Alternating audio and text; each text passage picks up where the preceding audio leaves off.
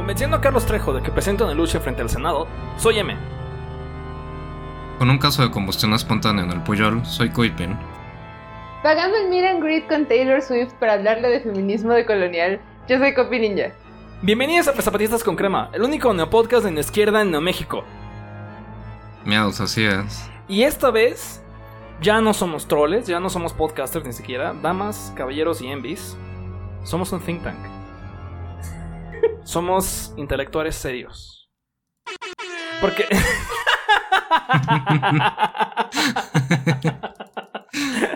Así es, porque, bueno, si no escucharon, ya nos publicaron un artículo que llevamos prometiéndoles como a- a- calladito.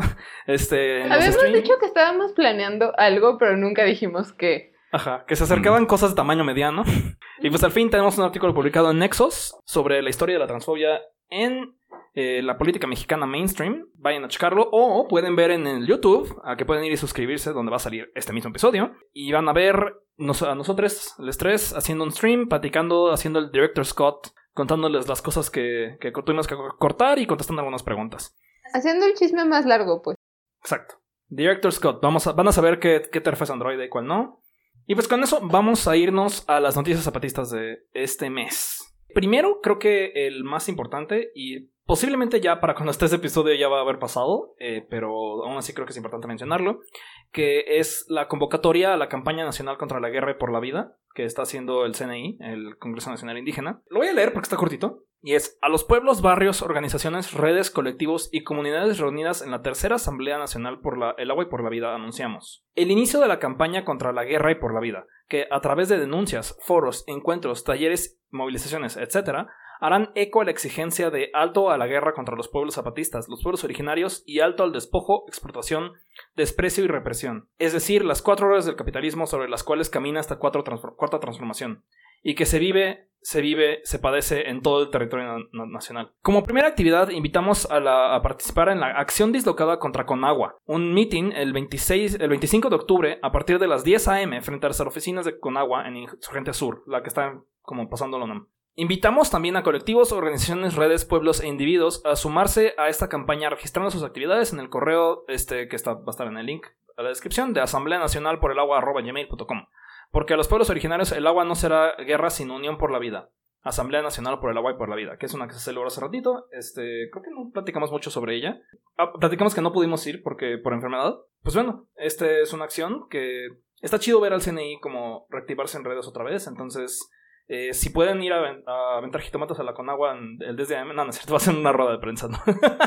pero, pero ya ven por si acaso. Eh, si pueden caer, estaría chido. Y si no, pues eh, estén atentos. O si quieren registrar alguna actividad, ahí va a estar el link. Si es que esto se publica rápido, que no lo creo, pero bueno, chequen lo que pasó entonces.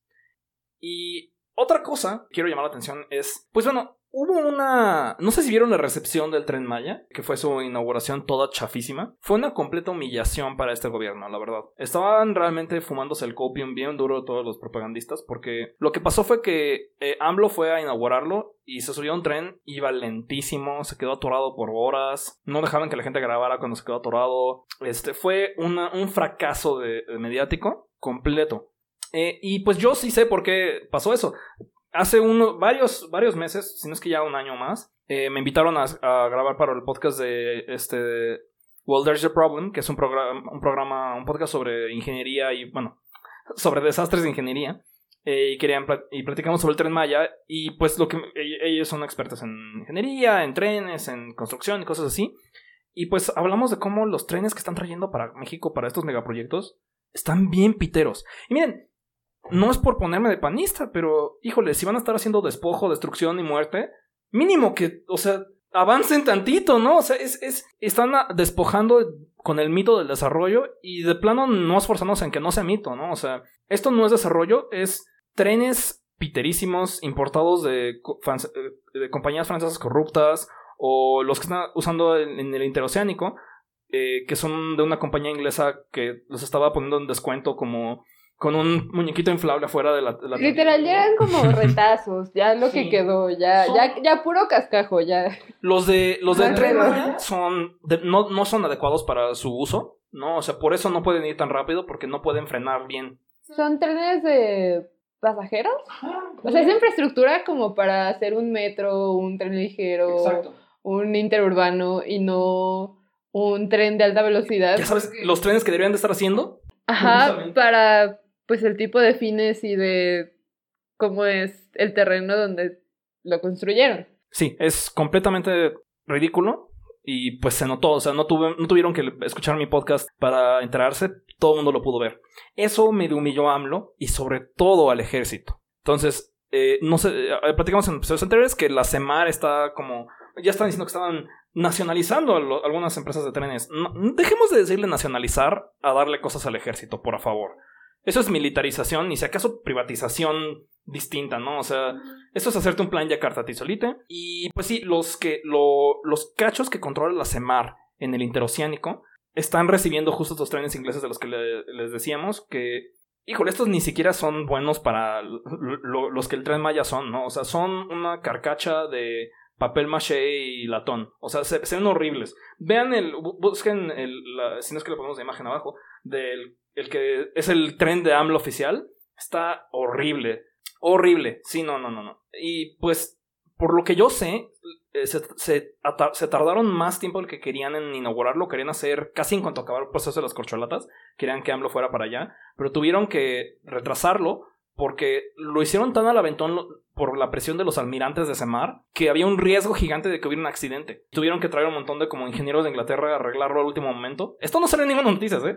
Esto es, o sea, Información privilegiada de fresapatistas. Lo que pudo haber pasado es que AMLO podría haber sufrido un accidente en la inauguración del, del corredor este, interoceánico, lo cual habría sido tal vez demasiado poético y como no estamos en el best timeline no, pudo- no pasó.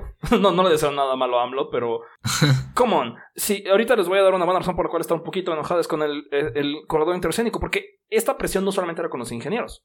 Se empezó a repuntar la violencia contra los activistas de, este, de la región cuando, cuando empezó a acercarse la fecha en la que AMLO quería que estuviera listo. Sobre todo después de que el Tren fue un fracaso. Hubo represión contra varios activistas de, eh, en el istmo de Tematepec, eh, específicamente en Puente Madera. Hubo varios como acosos policíacos, les han estado llegando eh, amenazas anónimas de teléfono, han estado levantándoles falsos con, este, con órdenes de aprehensión que no tienen nada que ver con la realidad. Y todo fue porque ganaron un amparo. No, o sea, es el clásico. El clásico de cuando, de cuando tienen una mini victoria siguiendo las reglas de los pueblos originarios. Quien más enchila son, los, son las autoridades. Ahí es cuando ves más la violencia repuntarse. Cuando alguien gana un juicio, cuando alguien gana lo que sea. Y aquí, pues sí, este Frontline Defenders ha estado avisando mucho de cómo esta represión que ha tenido eh, la, gente de Puente Madera.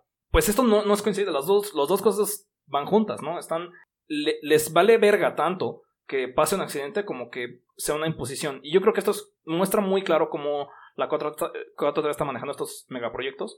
Que sí es muy triste, ¿no? Ver cómo. Yo creo que hay muchas vías de trenes que podrían beneficiar al- a la nación, al pueblo, a como ustedes lo quieran ver. Porque los trenes son una buena forma de transportarse eh, si están manejados bien. Pero esto no solo es un. estos megaproyectos no solo están manejados con la- las patas, son pinches megaproyectos de Waldos, sino que van a dejar un mal sabor de boca de, trenes al resto del, país para un buen rato. Entonces, si tienes tú un buen proyecto bien chido, ¿cómo vas a llegar con un pueblo a decir, créeme, güey, cuando quieras poner eso? No, siento que nos están condenando unas- a un ciclo infinito de imposiciones de megaproyectos. Verdaderamente no quiero aplaudirle a Peña Nieto, pero el de Toluca la gente está emocionada por él. O sea, se han subido. Tanto que el- Todavía no llega observatorio, pero nada más como transporte local de Toluca sí parece haber sido como una especie de éxito. vi una un, un tweet que de- de- estaba una señora que se subió al tren y, y empezó a llorar. Y dijeron, ah, se conmovió tanto. Y alguien, alguien le puso, no, es que se dio cuenta que llegó a Toluca. sí. Espera, espera, eso merecía un.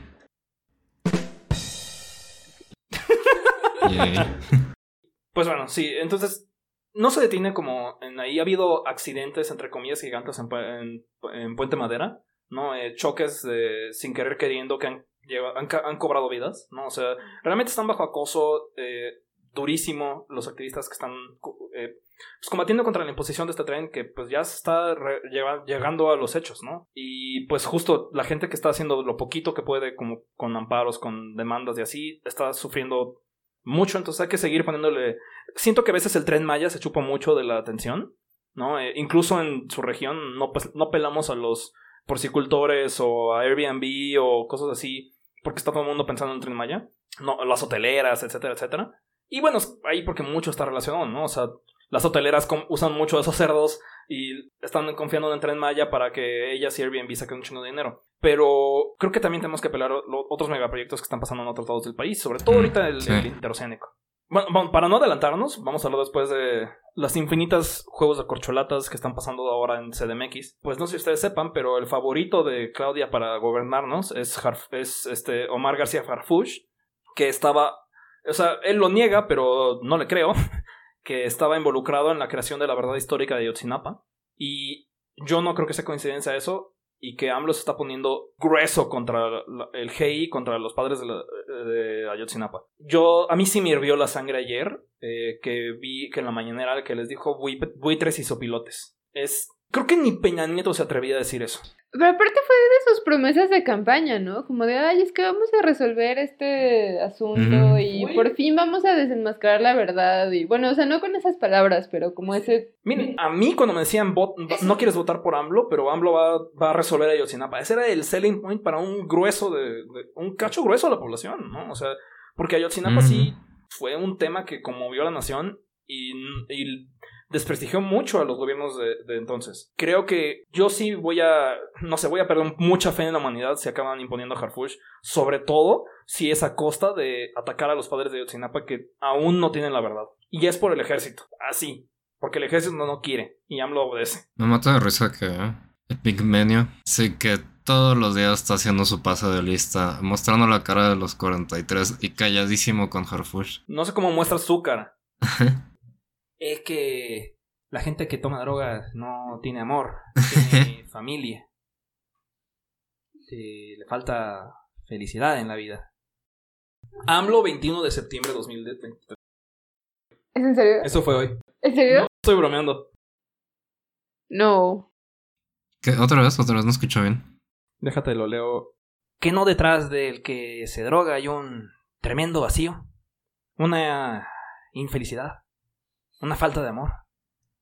AMLO 21 de septiembre. Mm. Ah, ya. Pues ahí está como delineada toda su política de drogas. Mm. Incluyendo las médicas.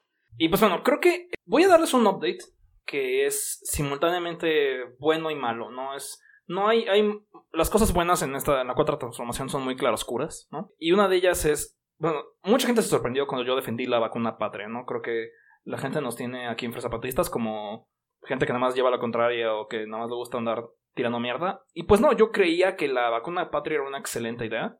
Cuando vi las especificaciones, cuando vi los estudios, se me hace que, eh, para empezar, si no se han vacunado con, si no se han metido otro, un update.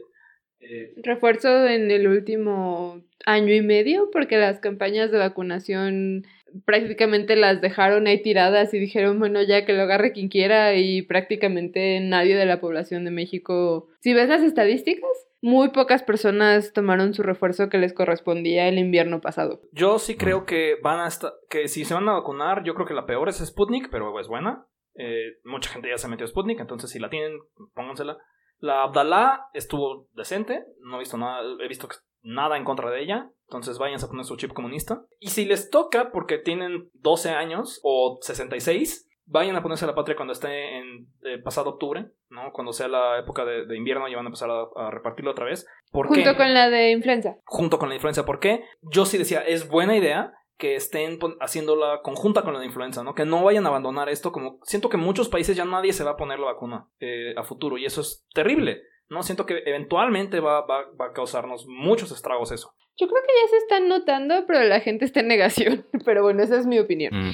Y pues, pues sí, siento que hacerla cada, cada temporada, yo creo que el mínimo, ¿no? O sea, cada temporada de invierno sería lo mínimo que yo... Una vez al año, yo no siento que sea suficiente, pero claramente es mejor que nada. Y sobre todo, pues además pónganse la de influenza. ¿Por qué no? Porque mucha gente decía, ay, pues es que es como la influenza. Sí, un chingo de gente se muere de influenza también. Entonces, Vayan, pónganse los dos de una vez. No, o sea, es, buena idea. Lo malo es justo. El número de vacunas va a ser 40 millones, que es un chingo, pero que siento que sí va a cubrir para su objetivo, que es poblaciones vulnerables. Esa es mi queja, ¿no? Que no debería ser solo el objetivo poblaciones vulnerables. Mm. Al menos creo que con 40 millones sí suerte, ¿no? Entonces, de nuevo, el, estamos mejor que otros países donde dicen solo para poblaciones vulnerables y son como cinco cajas. No estamos como me gustaría que estuviéramos, pero O como en Estados Unidos, donde de plano ya hay como un discurso político no insignificante eh, en un porcentaje de la población, que es como, no, es que no te la debes poner porque es de la izquierda y te van a controlar mentalmente algo, algo. Autismo. Te va a hacer gay y te va a dar autismo. Ajá. O sea, no hay un movimiento realmente como facho tan establecido y tan generalizado que esté en contra de medidas de salud pública y que bueno, ya, y e- ese movimiento facho en México está concentrado en tirarle específicamente al Abdalá porque odian a Cuba. Pero ni siquiera creo que venga del mismo impulso. Creo que solo es la gente siendo racista ante la medicina de Cuba y ya. Ya. Lo cual es, de Mm. nuevo, ridículo. Cuba tiene muy buen sistema médico. Y pues considerando los cortes que hizo AMLO, que va a hacer AMLO para ponerle a sus juguetitos, mucho, cada vez más lejos del de México, porque sí, eh, la austeridad le aplica a nosotros, a la gente enferma, pero no a los trenes y a las armas. ¡Yupi! Yo creo que sí, mucha gente está, la neta, un poco en negación con las secuelas. Eh, creo que la última vez que vi hablar de, de COVID seriamente fue que el concierto de Taylor Swift. ¿Ah, en serio? Sí, con el concierto de Taylor Swift un chingo de gente se enfermó otra vez y ahí de repente nos acordamos que no hubo... Que existe. Pandemia. ¿Qué ¿Les existe? dieron chinchas también? Perdón. ¿Qué pasó? Es que hay una infestación de chinchas en el metro. Será muy divertido que el origen de la infestación de chinchas hubiera sido el concierto de Taylor Swift. Oh my god. Y que le, dé- le, le den a ella porque le aventaron un, un Doctor Simi. Pero, Un doctor Simi con chinchas. Ah. ¡Qué horrible! pero ¿cómo estás viendo tú la situación de COVID ahorita? Terrible. Sí, bueno, si vieron el vieron o escucharon el capítulo anterior, supieron que me dio COVID a inicios de agosto. Eh, oficialmente llevo como tantito más de un mes pasada mi infección. Mi memoria a corto plazo no se ha recuperado. Eh, se me siguen olvidando cosas que antes no se me olvidaban. Mi condición física no se ha recuperado. Todavía se me acelera el corazón por ninguna razón en específico que sea que lo amerite. O sea, está mejor que al inicio y estoy mejorando y lo noto muy tangiblemente, pero sí me llego a cansar por cosas que antes no me cansaba y en un mes o en una semana, considerando como inmediatamente post mi infección, no pierdes esa cantidad de condición física por estar convaleciente. O sea, eso es un... Para mí eso es una señal de que la infección activamente causó daño en mi cuerpo. Y bueno, si nos vamos a los datos, podemos ver lo siguiente, que es que entre más infecciones hayas tenido, pues aumenta tu riesgo de secuelas, pero ya habiendo tenido una experiencia con una enfermedad muy leve, que no creo que me pudieran diagnosticar secuelas médicamente, o sea, si me hacen una encuesta de como de, oye, tienes este problema, tienes este problema, yo creo que en la mayoría de cosas contestaría que no, porque, de nuevo, las cosas que yo noto son muy leves, son muy chiquitas. No lo suficiente que meriten una consulta médica o que me den medicamento o que me hagan algún tipo de tratamiento. Entonces, en ese sentido, creo que hay cierto nivel de secuelas al que no le estamos poniendo atención porque asumimos que se van a ir y no lo sabemos. O sea, yo no sé si voy a recuperar la memoria a corto plazo que tenía antes. No sé si este es mi nuevo estándar. Y es posible que este sea como lo que va a ser mi nuevo estándar el resto de mi vida. Entonces, de poquito en poquito las cosas se pueden ir sumando. Como que si tienes dos infecciones, tres infecciones por año, pues ni siquiera les das le estás dando chance a tu cuerpo de recuperarse, ¿no? Esa es mi preocupación, esa es la preocupación que yo he leído de pues muchos expertos, epidemiólogos, virólogos, etcétera, personas que trabajan con, por ejemplo, secuelas de cáncer, que se llegan a parecer mucho a las de COVID, etcétera.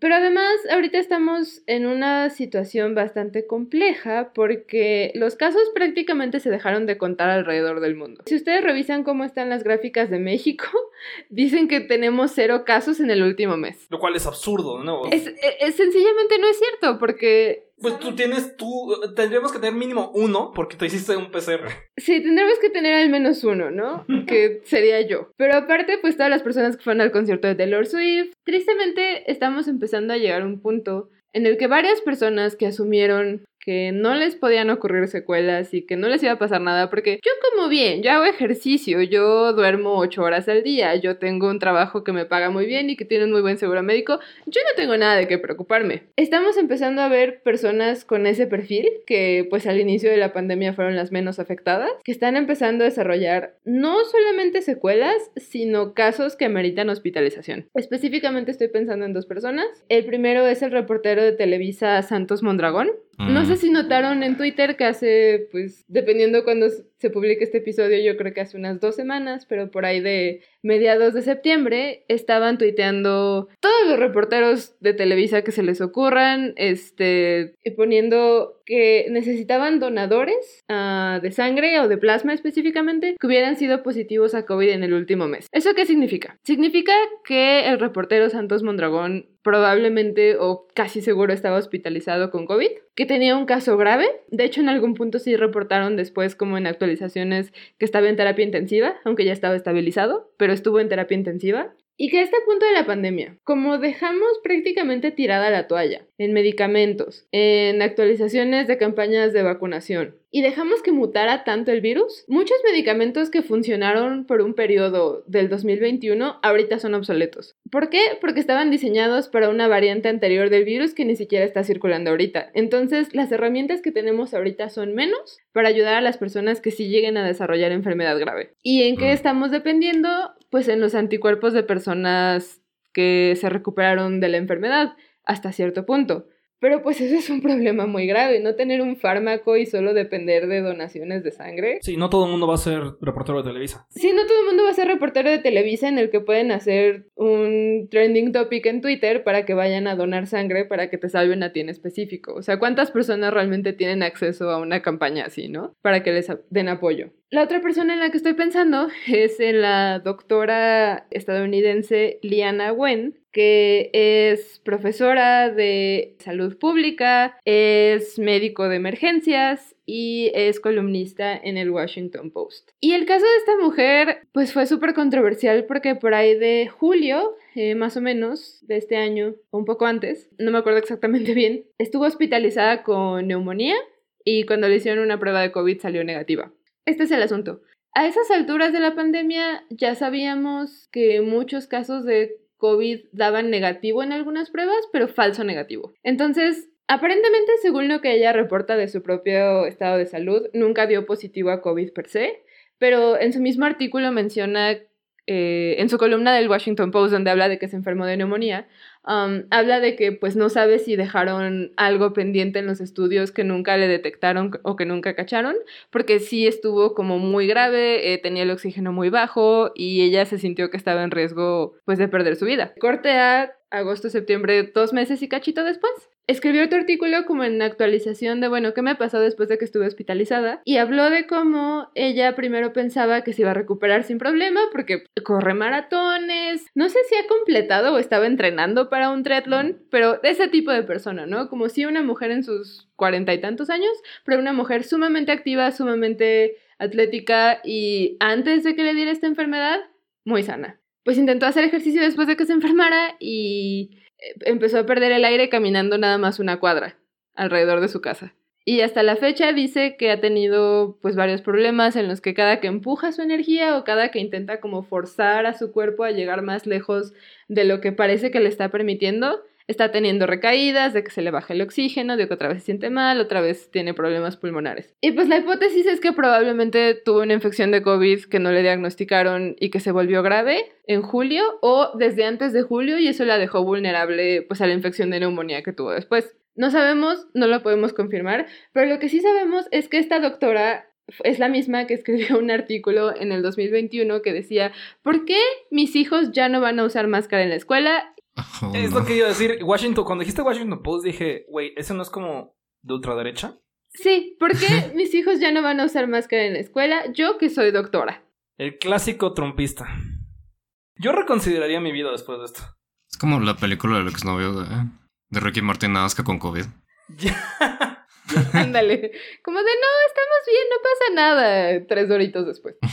Entonces, ajá, sí, pues el tipo de personas que más han hecho ruido a favor de dejar de usar máscara, que más han hecho ruido... Esta señora ni siquiera es antivacunas, a veces, a veces dice como de no, es que si ya te pusiste tu esquema original de vacunación, ¿para qué quieres un refuerzo ahorita? Mejor espérate al siguiente o no sé qué. O sea, es muy de esa postura de, no, ¿para qué te preocupas? Esto es una influenza, ¿para qué usas máscara? No va a pasar nada. Hay personas que les afecta como una gripa. Aparentemente ella no es de esas personas. Este... Y pues, y pues ajá. a ser una de esas personas, teniendo una, siendo doctora y en excelente condición, no se confíen, sigan usando máscara y váyanse a poner sus chips comunistas o su chip patriótico cuando salga. No, o sea, ¿tienes algo más que, con que cerrar de COVID? Que hace poco aprendí el término supremacía de salud, que básicamente es como un poco como supremacía blanca, o sea, sí es un poco una calca de como cómo nombrar cierto tipo de discurso. ¿Cuál es como la idea fundacional de la supremacía blanca? Que las personas que son blancas o que se asumían como blancas en ese punto de la historia, de algún modo eran como esencialmente superiores al resto, ¿no? Como que había algo en su interior, en su alma, en su espíritu, en su ADN, en sus ancestros, en que son el rey y lo mandó Dios, en algo, algo relacionado a quienes son como personas es superior al del resto. Y desde ahí pues podemos entender que el concepto de supremacía de salud es la idea de que hay personas que son fundamentalmente superiores a otras, fundamentalmente menos propensas a enfermarse, menos propensas a desarrollar secuelas, menos propensas a tener discapacidades. Y también desde la comparación con la supremacía blanca podemos entender que eso no es cierto y que es una fantasía de la clase dominante para sentirse más tranquila con su posición de dominación. Pero, y beneficiarlo. Y beneficiarse. Pero aquí está el truco. Este, uno no se puede cambiar de lectura racial que recibe en la sociedad, ¿no? O sea, hay gente que lo intenta y bueno, ese es un asunto de otro. Esa es otra discusión del blackface y blackfishing y tal. Pero en sí, si eres una persona blanca, probablemente no puedes dejar de ser blanca. Si eres una persona negra, no puedes dejar de ser una persona negra. Si eres una persona sana y que no tiene discapacidades, eso puede cambiar en cualquier momento. Y eventualmente cambia cuando envejeces. Sí, o sea, si, tienes suficiente suerte de que nunca estuviste en un accidente de coche muy aparatoso, nunca te pasó nada en tu trabajo, nunca tuviste una infección que te dejara secuelas, jamás te pasó nada, sí, suerte perfecta, a los 65 vas a empezar a ser una persona médicamente vulnerable y por cómo entendemos la discapacidad en esta sociedad, contarías como persona discapacitada. Entonces, verdaderamente esta pandemia siento que le ha echado luz a todas estas ideas, le ha echado luz a todas estas narrativas que claramente son falsas, como seguimos constatando con cómo lo viven personas incluso privilegiadas. Y pues bueno, si vamos a organizarnos entre clase trabajadora, entre personas marginalizadas, en contra de megaproyectos, en contra del capitalismo, necesitamos proteger nuestra habilidad de seguirnos apareciendo todos los días. Como dije, ya nos están contando casos prácticamente en ningún lugar del mundo a través de tests. O sea, los tests ya no los monitorean los gobiernos prácticamente en lo absoluto. Pero lo que sí tenemos como herramienta para medir casos que pues es imperfecta porque es sobre Estados Unidos, pero tenemos la suerte y la desgracia de ser su vecino del sur. Y la gráfica de... Em, el wastewater data, que es como... residuales? ¿Datos de Ajá. residuales? Sí, los datos de aguas residuales, que es como científicos que se encargan de recolectar muestras de las aguas residuales eh, del sistema de, pues... Glamuroso trabajo. sí, del sistema de, como, de drenaje, del sistema de drenaje de Estados Unidos. Y desde ahí analizan cuántas copias de COVID se encuentran. esto lo han estado haciendo prácticamente, pues, desde bueno, no desde el mero inicio de la pandemia, pero sí tienen como información desde el 2020, entonces tuvieron como todos estos años para empatarlo con los casos que se documentaban con tests y pues a partir de eso sabemos más o menos cuánto está circulando en la comunidad en Estados Unidos. Ahorita estamos bajando de un pico, ¿verdad? Ahorita estamos bajando de un pico. Este, yo creo que vamos a dejar el link en la descripción del episodio, donde nos dejen ponerla en YouTube, en Spotify, etcétera, para que puedan checar esa gráfica y puedan tener como alguna herramienta para vigilar cómo están los casos. Insisto, recuerden que es Estados Unidos y no es México, pero se parece mucho a, la, a cómo se comportó en, en México también durante todos estos años, sobre todo la gráfica nacional. Y pues desde ahí lo pueden vigilar. Y sí, claramente hubo una ola durante... El Eras Tour. Sí, durante el Eras Tour que fue como todo agosto y septiembre. O sea, empezó a subir más o menos desde el Pride, por eso yo también me molesté bastante de ver fotos de gente sin máscara en Pride. Pero ese fue el mero inicio y ahorita estamos como cerquita del pico, pero ya de bajada. Va a estar interesante cómo se comporta eso con... Sí, pero bueno, um, ahí tienen como ese dato para que lo puedan checar y ya. Y pues bueno, con las noticias eh, zapatistas y el update de COVID que hemos tenido, vamos a ir a la entrevista con eh, Lev Velázquez, es eh, profesor de Michoacán, es parte de, la CENTE, de la coordinadora. El contenido de los libros de texto y un poquito sobre las dificultades para forjar una alianza crítica, no tanto en defensa de la nueva escuela mexicana, sino en defensa de la educación y pues, nuestros derechos. Entonces, vamos. Bueno, estamos de regreso. Eh, como les dijimos al principio del episodio, vamos a tener una entrevista eh, con Lev. Es un eh, maestro de Michoacán que es integrante de, la CENTE. Que como, pues bueno, cada vez como este, siempre me, empezamos este tipo de pláticas, tenemos que hacer la, la, distinción entre CENTE y CENTE, ¿no? Que luego se le va mucho a la gente que no está muy pendiente de las noticias. Es CENTE con C, ¿no? La coordinadora. Bueno, Lev, muchas gracias por venir. Eh, vamos a platicar un poquito sobre los libros de texto, lo bueno, lo malo que tienen y los ataques que están enfrentando. Entonces, ya habíamos platicado en el, en el stream, que si están escuchando esto pueden ver eh, la repetición en YouTube. Pues, leí un artículo tuyo y algunos tweets que mencionaste sobre un poco la ideología que todavía no escapa lo neoliberal de los libros de textos, que son... Tal vez hay, hay defensores que los que más radicales de lo que son parecido a los que los, atacan. ¿Cómo has visto otros libros de texto? Porque sé que ya te llegaron más a, ti, ¿no? ¿Cómo, ¿Cómo, los estás viendo? ¿Qué, ¿Qué, qué, imagen te dan de qué pretenden que sea la educación pública ahora?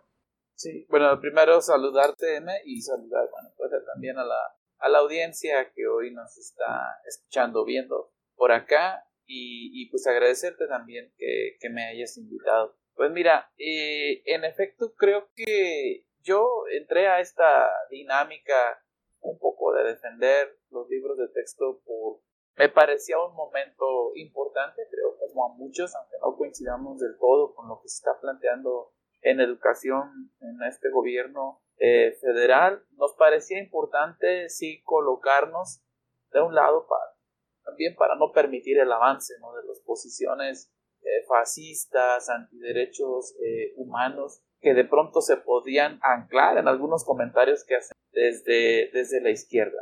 Pero eh, creo que también tenemos que voltear a hacer de nueva cuenta un análisis eh, más eh, colocando como una balanza ¿no? de lo que significa esta reforma educativa, la nueva escuela mexicana y todos sus, sus componentes. Entonces ahí en esta nueva escuela mexicana yo creo que hay una serie, una serie de contradicciones que tienen que ver también con tensiones que se crean al, interior del propio gobierno federal. Es decir, eh, eh, no es un monolito el gobierno federal.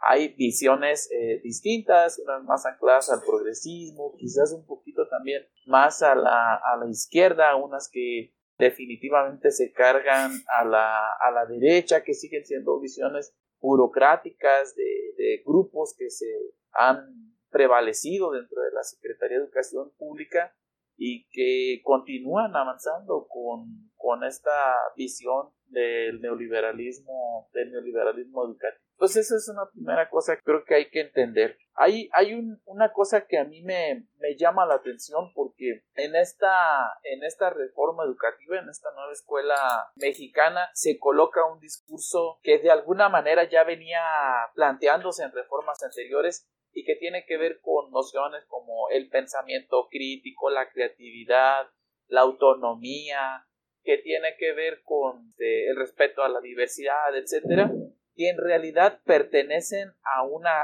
agenda global que para muchos es como una especie de distractor dentro de, dentro de las discusiones eh, mundiales y que se establecen en lo que se ha denominado los ODS o los Objetivos de Desarrollo Sostenible de la Agenda 20, 2030, eh, que pues nos la famosa nos coloca en unos ciertos debates más o menos progresistas, pero que detrás hay toda una noción de cómo impulsar el capitalismo del siglo XXI que justamente requiere estas cosas que nosotros en, algún momento habíamos planteado como una educación crítica, ¿no? Yo recuerdo que este, en otro momento, en los noventas, quizás a principios del siglo XX, era pues más eh, de cierta manera fácil, digamos, hacer una crítica a la reforma educativa cuando hablabas de, ah, es que es una educación para competir, es una educación individualista, es una educación que, que, que te promueve la memorización, las competencias, etcétera.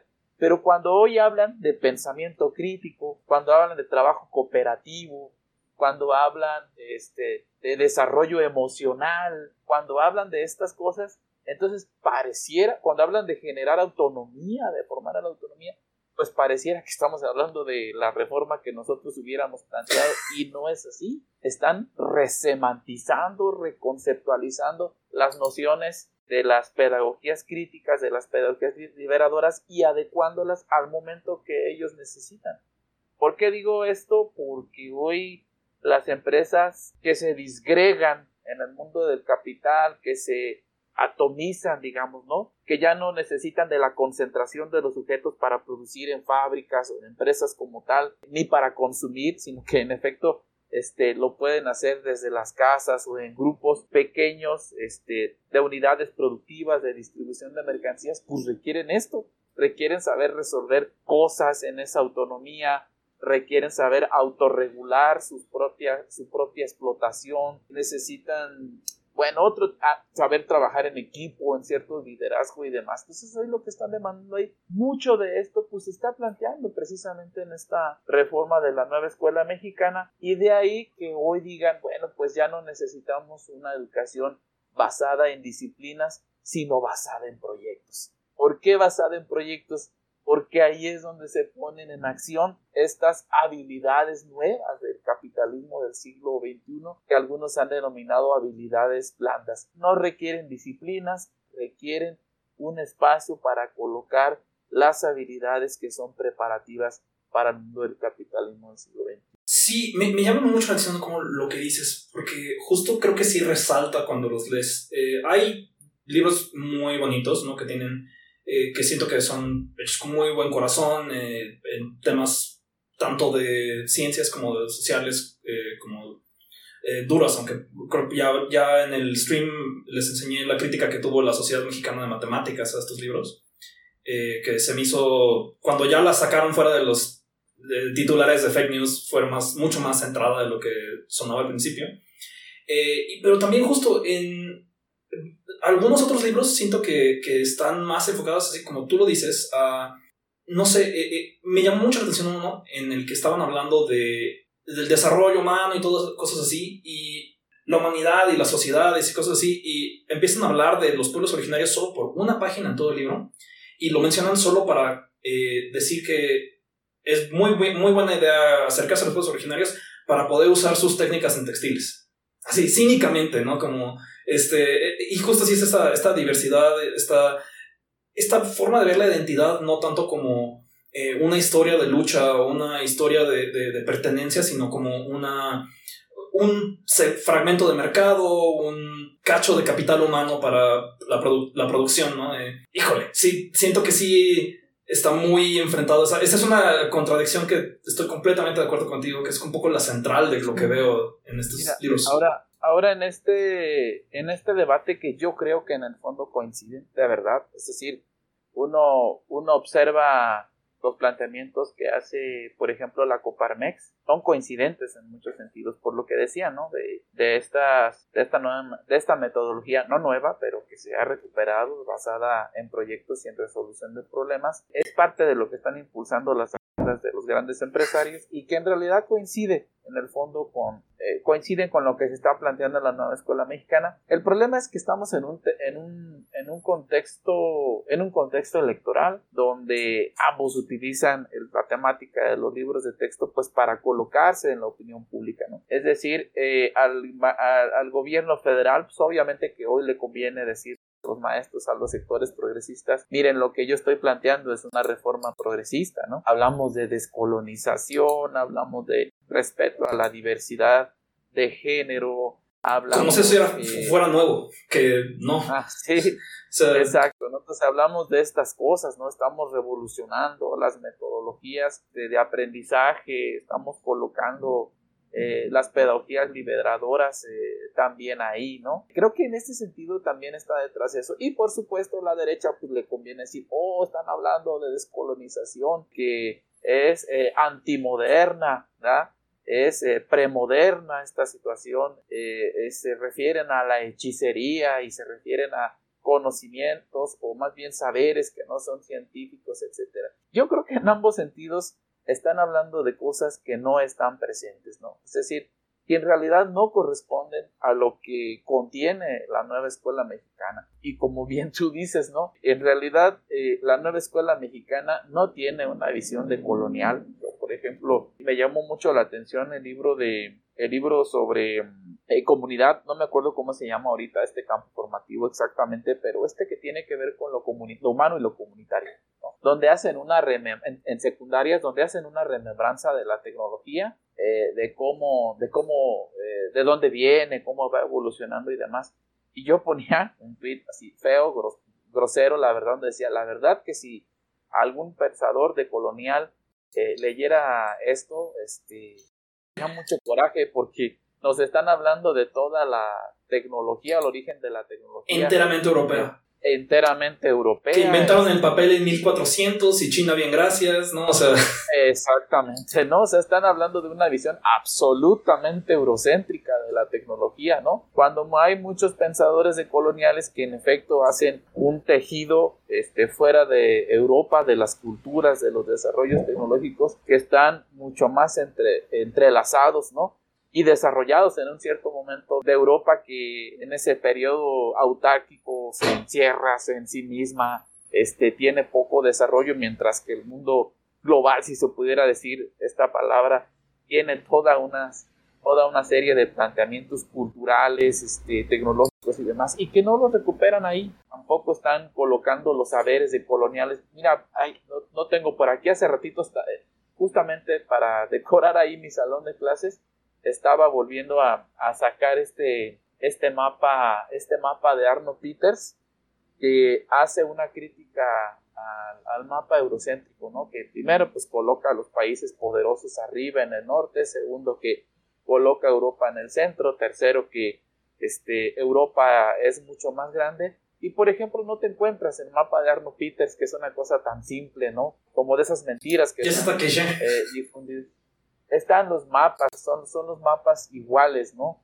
Este, que, que, que, hay, ¿no? Que, son parte de ese pensamiento colonial, del, poder eh, eurocentrista, ¿no?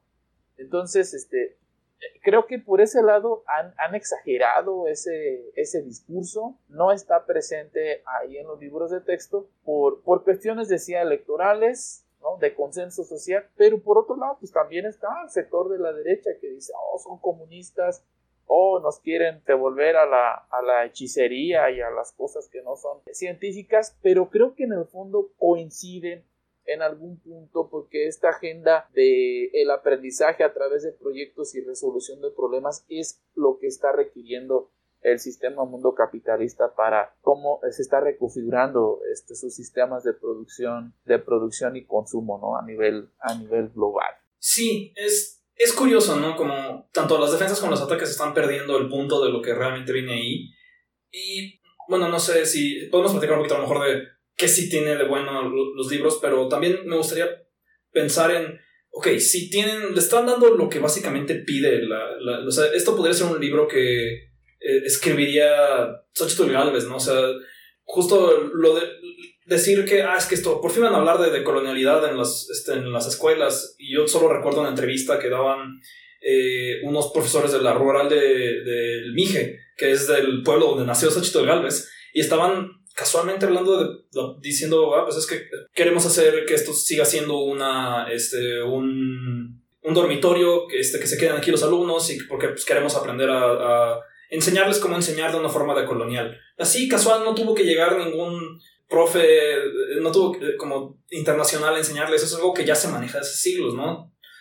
Me acuerdo que el primer escándalo que hubo de esto fue que les iban a poner Marx en el currículum y es como, carnal, son los profes los que llevan manteniendo esa tradición viva aquí, ¿no? O sea, eh, pero no es la que usan al día a día para enseñar, porque no vamos a usar Marx para enseñar matemáticas, ¿no? Eh, y creo que justo tal vez la gente no sabe cómo van a aplicarse estos libros para de verdad enseñar. Y creo que eso es algo que, que, está causando un poco de confusión, ¿no? Bueno, mira, aquí fíjate que, que sí hay un problema, ¿no? Porque eh, al parecer hay como ya en el aterrizaje, ¿no?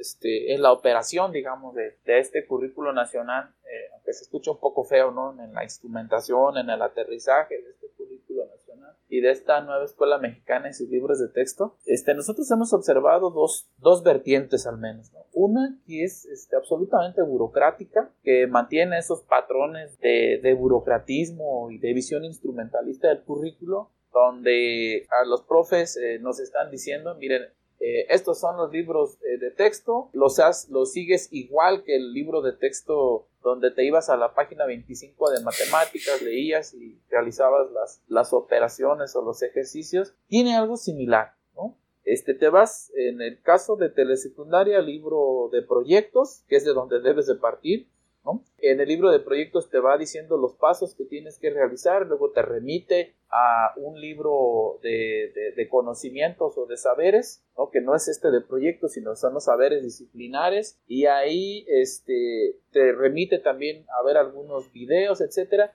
y parece que los proyectos se convierten en secuencias didácticas y dejan justamente de ser proyectos y esto no te permite eh, ni contextualizar ni proponer, o sea, parece que otra vez va siendo un instrumentador de libros de texto y de un currículo, un, currículo nacional y que luego te dicen, este, y bueno, pues eh, tienes que hacer un proyecto por semana, uno de aula, otro proyecto, otros proyectos que son de escuela, otros proyectos que son de comunidad y terminarás haciendo al año alrededor de 140 proyectos, ¿no? Yo le decía a una persona que nos impartió un curso, le digo, a ver, escucha lo que, quiero que te escuches, ¿no? Lo que nos estás diciendo, 140 proyectos en un año, ¿no? O sea, de verdad, analiza lo que estás diciendo y dime si suena lógico, ¿no? Entonces, este, esa es una visión absolutamente burocrática que no permite ningún tipo de autonomía, de incorporación de nuevos saberes, etcétera, y que además esta misma visión es la que están utilizando para someter, para reprimir administrativamente. Si no haces esto, es que tú estás en contra de la nueva escuela mexicana, bla, bla, bla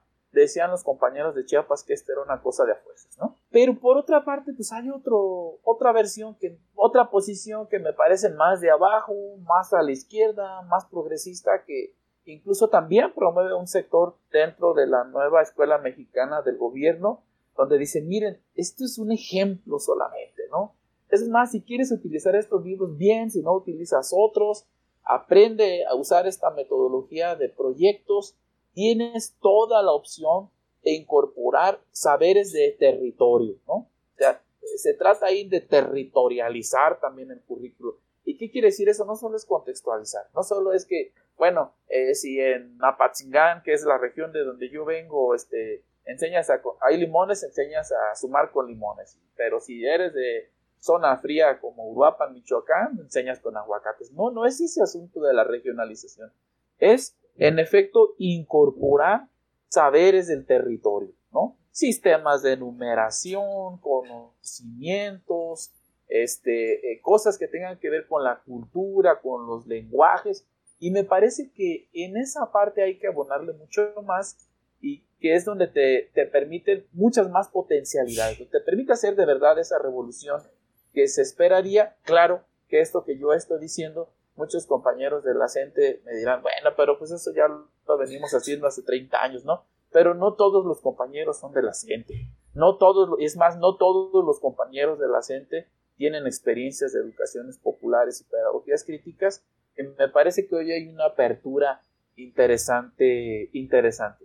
Y, y, por, otro lado, por otro lado, pues claro, los libros colocan debates que nosotros de alguna manera tenemos que ir superando. Y mira, aquí me, quiero ser muy honesto, ¿eh? porque eh, me he dado cuenta también que en estos debates también los profesores somos demasiado conservadores, ¿no?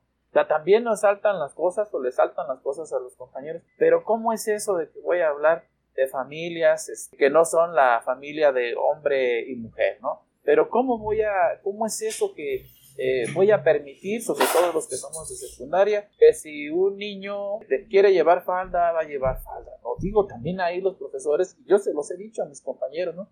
Es que resulta que hoy que tenemos una oportunidad de dar un salto, ¿no? Como de, ahora aquí me voy a plantar para avanzar en esta visión de la izquierda, pues resulta que ahora reculo, o sea, ahora me voy para atrás porque digo, no puedo aceptar que hoy se esté planteando esta situación, ¿no?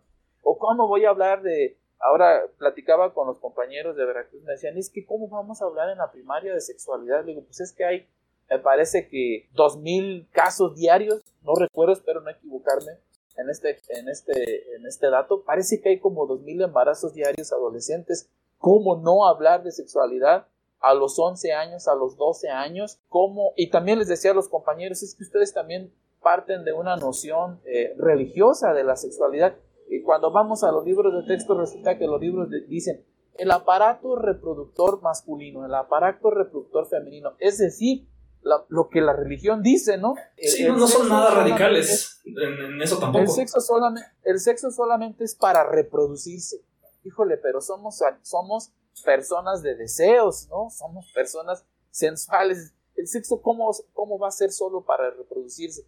Si tú dices eso, pues estás anclado en una, una en una visión judeocristiana que no te permite ver otra cosa. Y yo creo que en eso también, la verdad, los profes tenemos que romper, ¿no? Tenemos que superar también nuestras, ¿cómo dirían? Nuestras, nuestros prejuicios, nuestras, lo que vamos arrastrando de esa, de esa formación eh, conservadora, judeocristiana, etcétera, este, heteropatriarcal y demás, y empezar a plantear otras cosas. Yo creo que también hay los profes te decía, y con todo el respeto de mis compañeros, tenemos estas, tenemos estos, estos retos, digámoslo así, ¿no? Pero que bueno, de alguna manera te lo permiten, de alguna manera estas discusiones que se abren en los nuevos libros de textos y en la nueva escuela mexicana, pues te permiten hacer esa, te abren una ventanita, digamos, para poder colocar esas temáticas entre otras.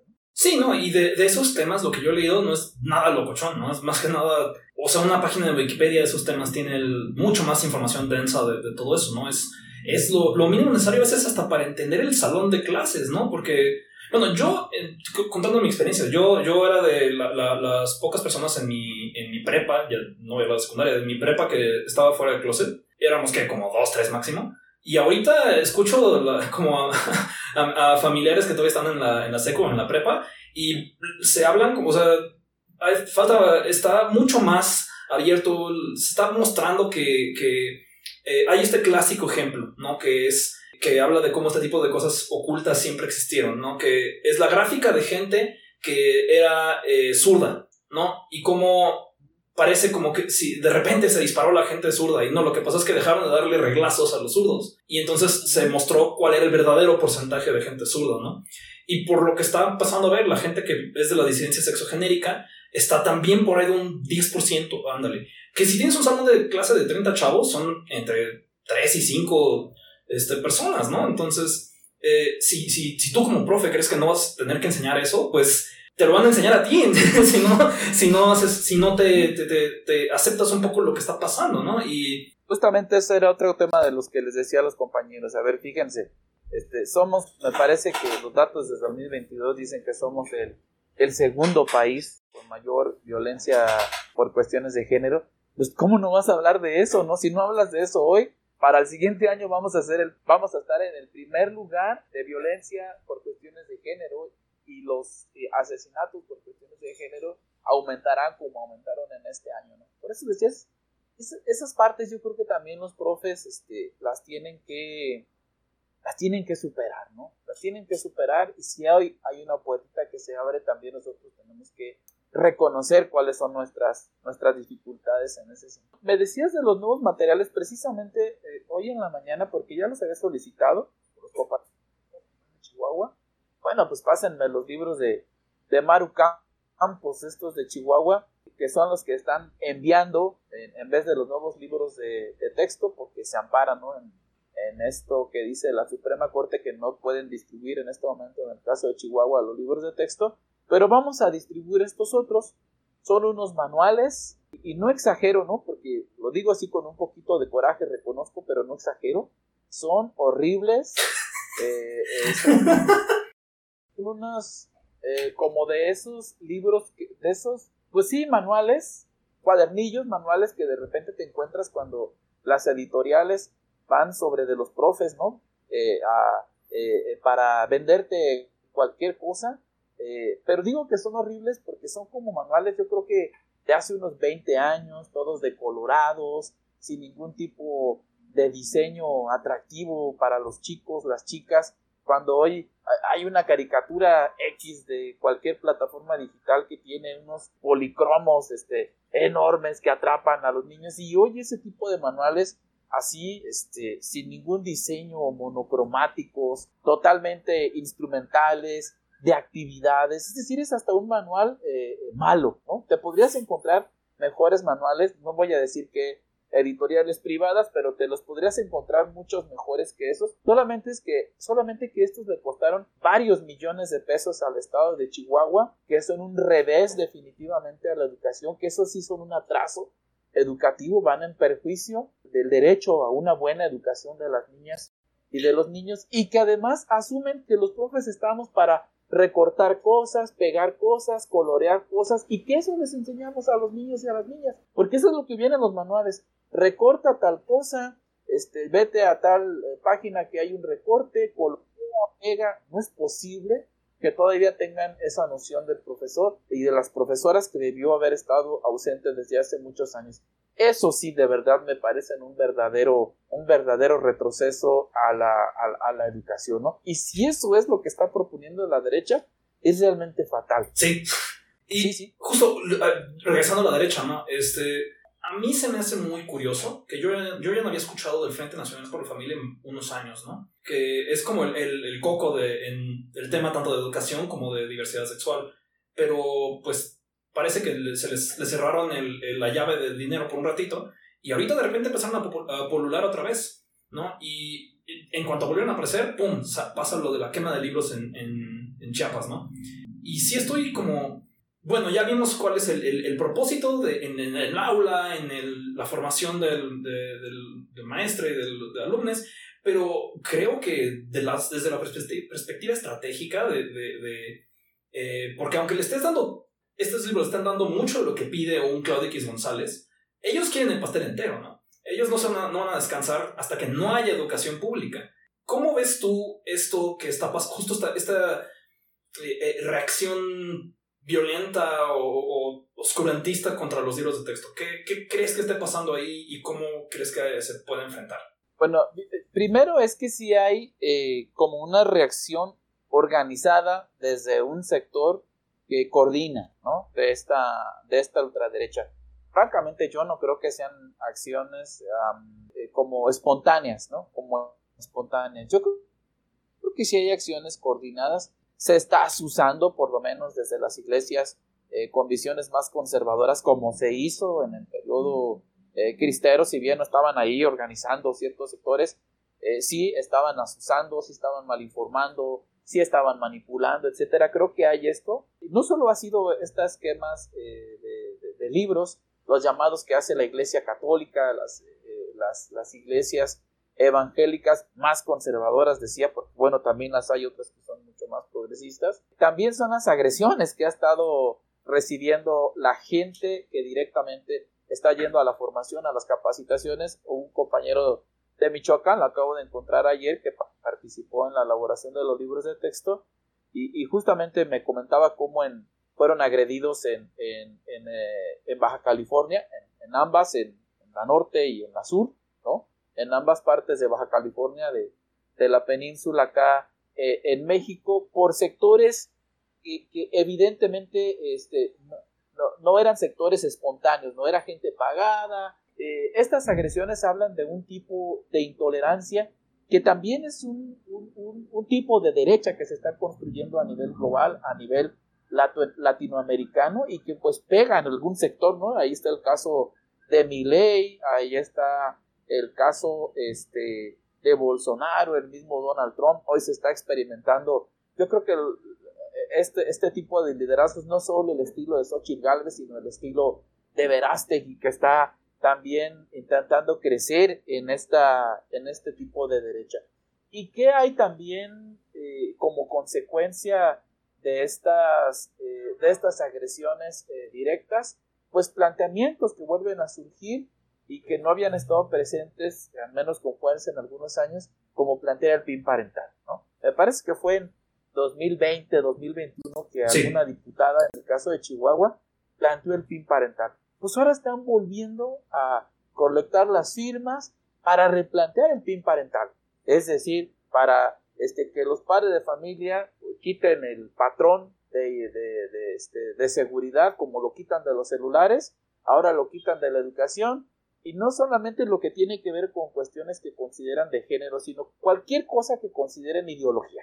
Si, si se va a hablar de, qué sé yo, de, de un pasaje de la historia de nuestro país, como puede ser el levantamiento zapatista, histórico a nivel global, y dice, no, eso es ideología, eso lo tienen que quitar. Mi, mi hijo no va a asistir a esa clase porque se está hablando de ideología. Pero igual también, por supuesto, con las cuestiones de género, ¿no? No, eso no, porque eso es este ideología y es ideología de género y, mi hijo, mi hija no va a asistir a estas a estas clases. Eh, lo que pasó con la Noche Triste también, por ejemplo, ¿no? Que fue algo que les ofendió mucho a los hispanistas. Claro, cualquier cosa que les vuela a ideología.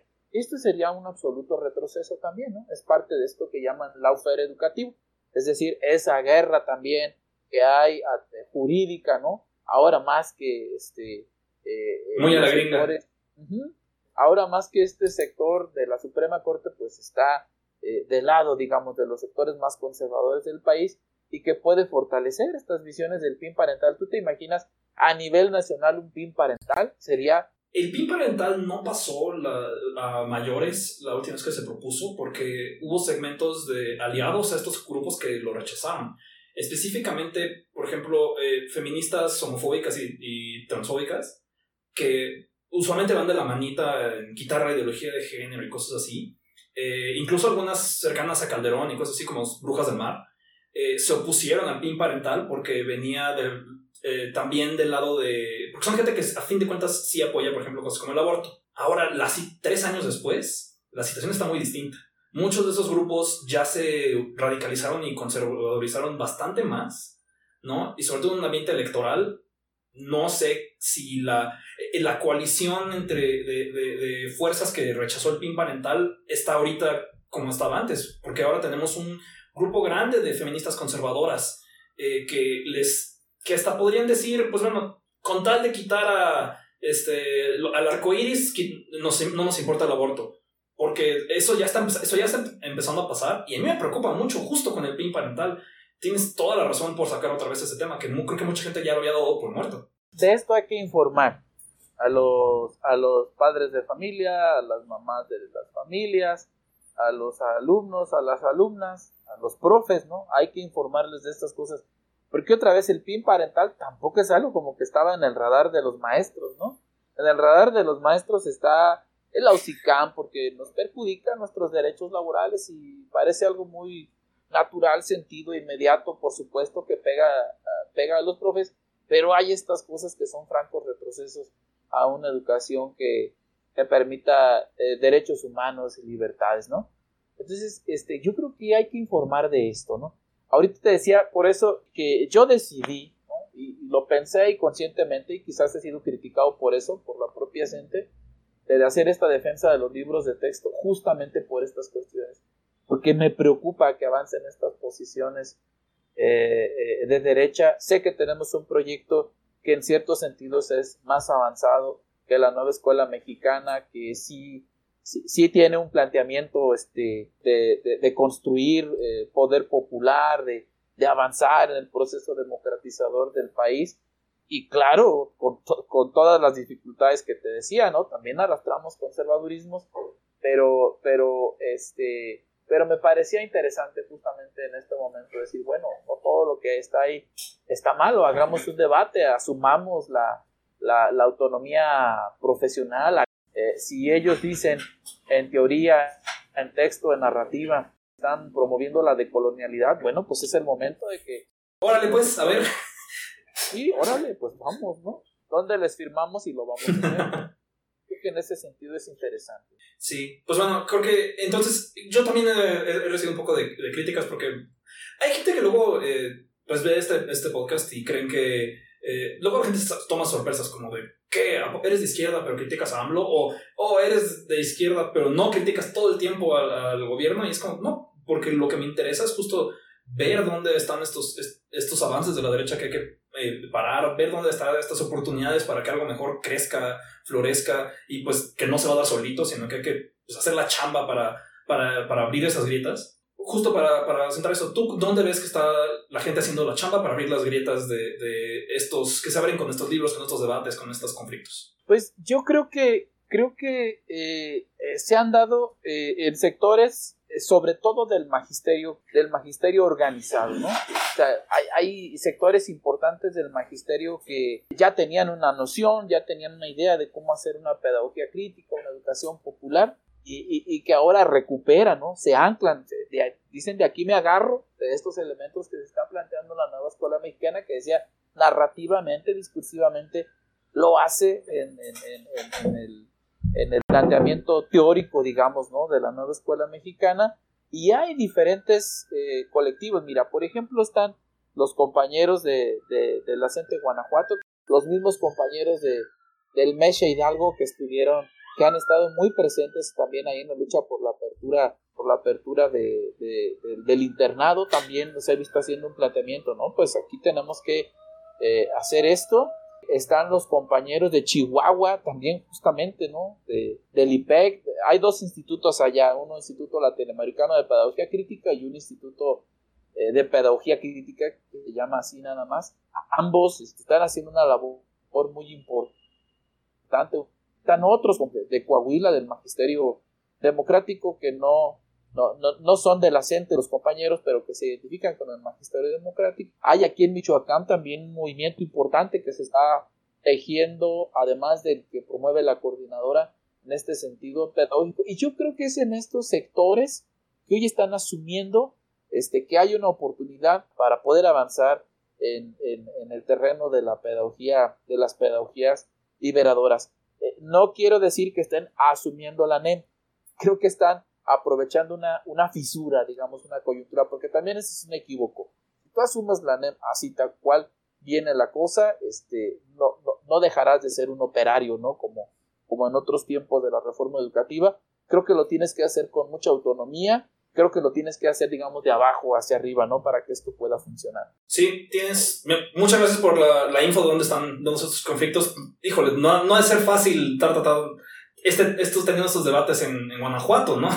Este, o, hasta en Michoacán, ¿no? Creo que. Pero sí, creo que hay una. Hay varios retos, ¿no? De, de justo en esta defensa, no defensa, ¿no? Eh, qué bueno que tú mencionaste ya lo de qué hacer con temas como diversidad, porque creo que es muy fácil luego caerle justo en lo que te, en la moneda que va a estar impulsando, no sé, el Frente Nacional por la Familia o la Coparmex.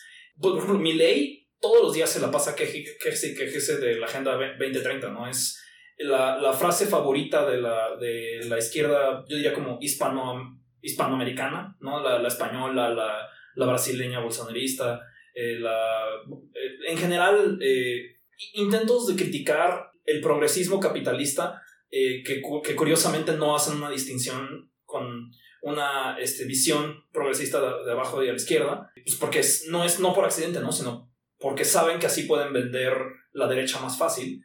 Eh, creo que va a ser un reto hacer esta crítica puntual sin pues hacer fuego amigo, eh, así como creo que va a haber retos de, de, de la gente que está defendiendo justo estos valores progresistas, de no acabar defendiendo una visión individual y, productivista, extractivista de la, de, la educación, ¿no? Entonces, ahí creo que acercamientos entre, entre los sectores de, maestros que están haciendo esto y activistas de, que sepan de, pedagogía, que sepan de, diversidad, que sepan de, todo lo que se necesita para, para combatir estos avances, creo que va a ser muy necesario y pues no sé, no, no me quiero eh, poner el, la, medallita, pero creo que me, me, gusta mucho que hayas venido aquí, eh, aunque sea para poner un granito de arena esa, ese diálogo, porque se, va, se ve necesario, ¿no? So, eh, tanto para el, el proyecto que está ahorita llamándose NEM, como para futuro, ¿no? Porque esto no va a dejar de pasar por un rato. Y pues bueno, Pues eh, más bien yo me, yo me siento muy agradecido, muy agradecido que me hayas invitado y ojalá que pues, a la audiencia que, que tienes pues le, le, haya gustado, ¿no? También hacer estos planteamientos escuchar o debatir sobre estos planteamientos y que a la vez en su casa ahí estén también haciendo algún debate, ¿no? Sobre este tema. Pues bueno, gracias por venir, Lev. Este, voy a, ya voy a, este, vamos a regresar al episodio donde nos quedamos. Estuvo muy bonito este debate, pero ahora tenemos que desafortunadamente volver a cerrar con el tema de las cochinas corcholatas que ya, ya por fin ya vamos a enterrar. Entonces.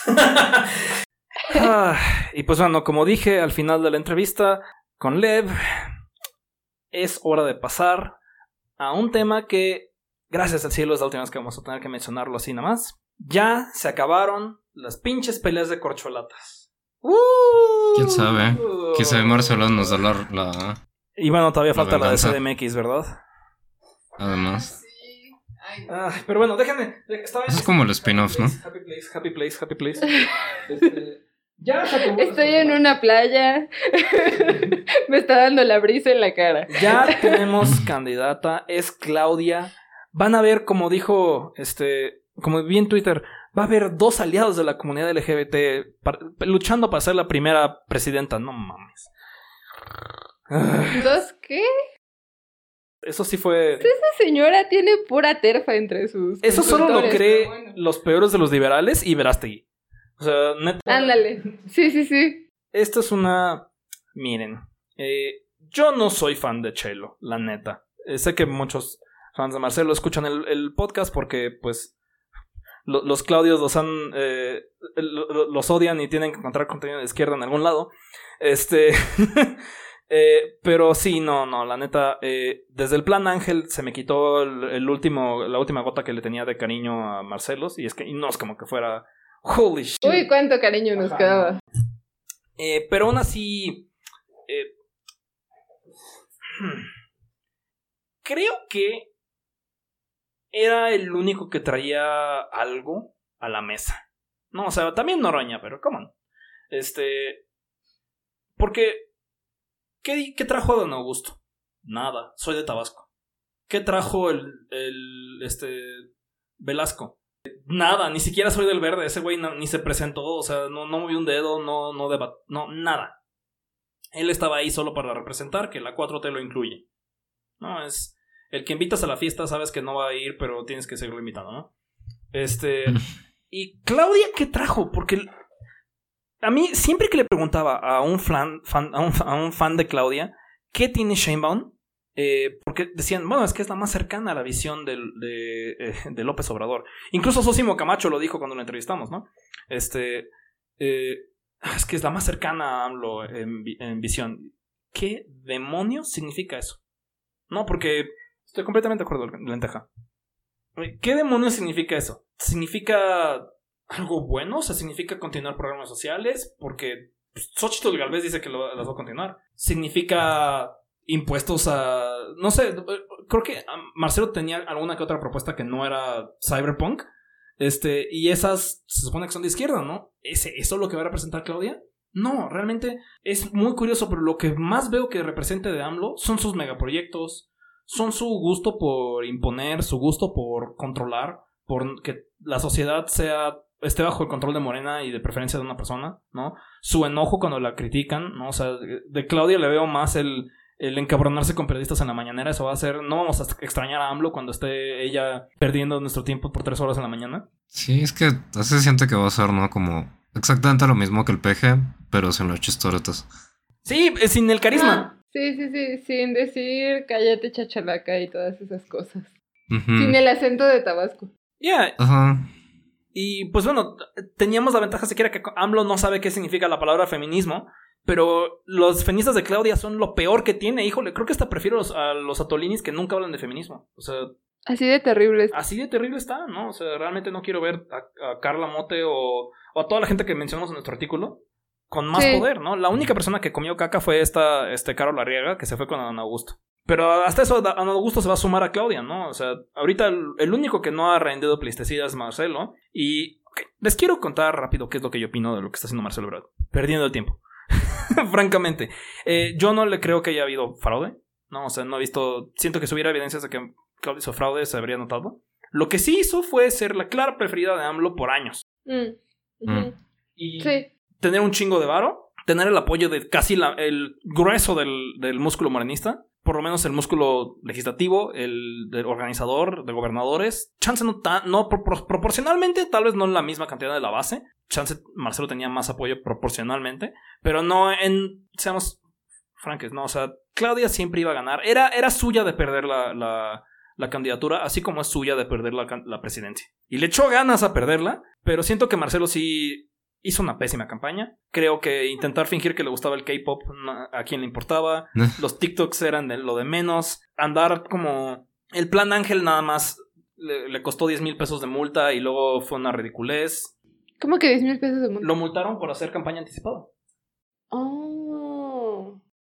Y pues, ¿para qué? ¿Qui- ¿A quién ganó con el plan Ángel? A nadie. Yo creo que hasta mató el momentum que tenía. Yo creo que sí, porque las personas que me imagino que pudieron haber votado por Marcelo, como todavía teniendo esperanza en el proyecto de la 4T y de Morena, pero que no hubieran estado del todo felices con Claudia, pues eran personas que tenían algún tipo de crítica a la militarización del país que estaba haciendo AMLO y en general como pues a la vigilancia y represión de parte del Estado. Y llegar y decir, no solo voy a hacer lo mismo, pero quizá lo voy a hacer peor.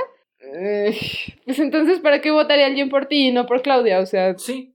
La- sinceramente, sí. ¿Para qué? Porque tienes opiniones fuertes sobre BRICS. Come on, a nadie le importa la política ex- externa de México. De nuevo, ¿Cómo? chido por salvar a Evo Morales. A, a todo el mundo excepto a Jalife le vale verga. En esta temporada estuve visitando bastantes países de, de gente de Marcelo, porque por alguna razón me seguían saliendo. No sé, Ah, no sé qué sucedió con la estrategia de Twitter de, de Claudia, pero como que al final dominaron como marcelistas por alguna razón. Eh, al, al menos como los círculos más tradicionales de, de como de gente de Twitter de Morena. Y en esos países muchos estaban como pues ya lamentándose que la 4T se había convertido en el PRI. Sí, yo Y vi mucha es- diciendo como ya Ajá, me perdí y es un mi ilusión. cachote. Y es un cachote grande de, de Morena ese, el de Marcelo, que al menos como 20%, yo que sé. Y pues hasta Marcelo empezó a usar el. el ah, se parecen al PRI de antes. Con respecto a las encuestas y así. Yo no sé si creerle si hubo fraude o no. Yo creo que la encuesta en sí misma no. O sea, no hubo como manipulación de votos o algo así. Pero lo que sí se vio y lo que seguramente él también participa y no supo moverse fue en la acaparación de recursos del gobierno. Los, los de meetings Morena. de los gobernadores. O sea, a- a- con- ma- Claudia iba y a Oaxaca y no es porque los oaxaqueños amen a Claudia que se hacían multitudes, era porque los gobiernos de ahí llevaban gente. O sea, no era nada Sí. orgánico. Y se notó mucho porque donde no pasó eso fue en Tabasco. Oh. Entonces, igual y darle un poquito de razón a Marcelo y quién Sí. sabe. O sea, pues no hubo como, no fue un procedimiento realmente democrático, sino. no, nunca lo iba a hacer. Tampoco fue el de Xochitl Galvez, Galvez, ¿no? Que no vamos a hablar tanto de él porque... Ah, sí, menos. Lo- estuvo bien estúpido. Siento mucha gente dice, eh, peleándose sobre si iba a imponer a Beatriz Paredes y no, pero desde aquí, en Fresapetistas siempre dijimos, los panistas solo pueden tener en su cabeza a dos señoras con huipil y, y llegó primero Xochitl. A una, ¿no? Digo, una, perdón, si solo una señora este, con huipil. Solo les cabe una en su memoria y ya está ocupado el slot. Sí, no, no, lo siento. No, ahí se notó mucho que lo que hizo fue que Alito Moreno quería algunos diputados o algo así, metió presión y luego hizo tratos, bla, bla, bla, etcétera, etcétera, etcétera. Este, no creo que eso haya hecho Miguel de- Enrique de la Madrid, porque a nadie le importa Enrique de la Madrid y espero y sospecho que no vamos a volver a hablar de ese nombre jamás en este podcast. Sí, la oposición solo la gente estaba diciendo, van, a- se no se decidían de a quién iba a imponer Claudia X González cada minuto, todos los opinólogos, fue bastante ridículo por una semana. Y dije, va a ser Xochitl Galvez. Porque esto no es nada más un, titiritero haciéndolo todo, sino es estira y aflojes por grupos de fuerzas. Que a fin de cuentas es lo que pasó en Morena, ¿no? Que Xochitl surgió bastante rápido, o sea, no. Al menos, o sea, no estamos hablando de ella hace un año. Fue cuestión de meses que uh, se infló de la nada. Y lo- honestamente no entiendo por qué. Si no es como más allá de manipulación mediática o como alguien metiéndole dinero, no, no entiendo por qué. Porque la señora es realmente aburridísima. O sea, no, no tiene como nada de carisma. Tiene una colota que le pisan. Acabas de No describir sé, a toda no- la no oposición, though.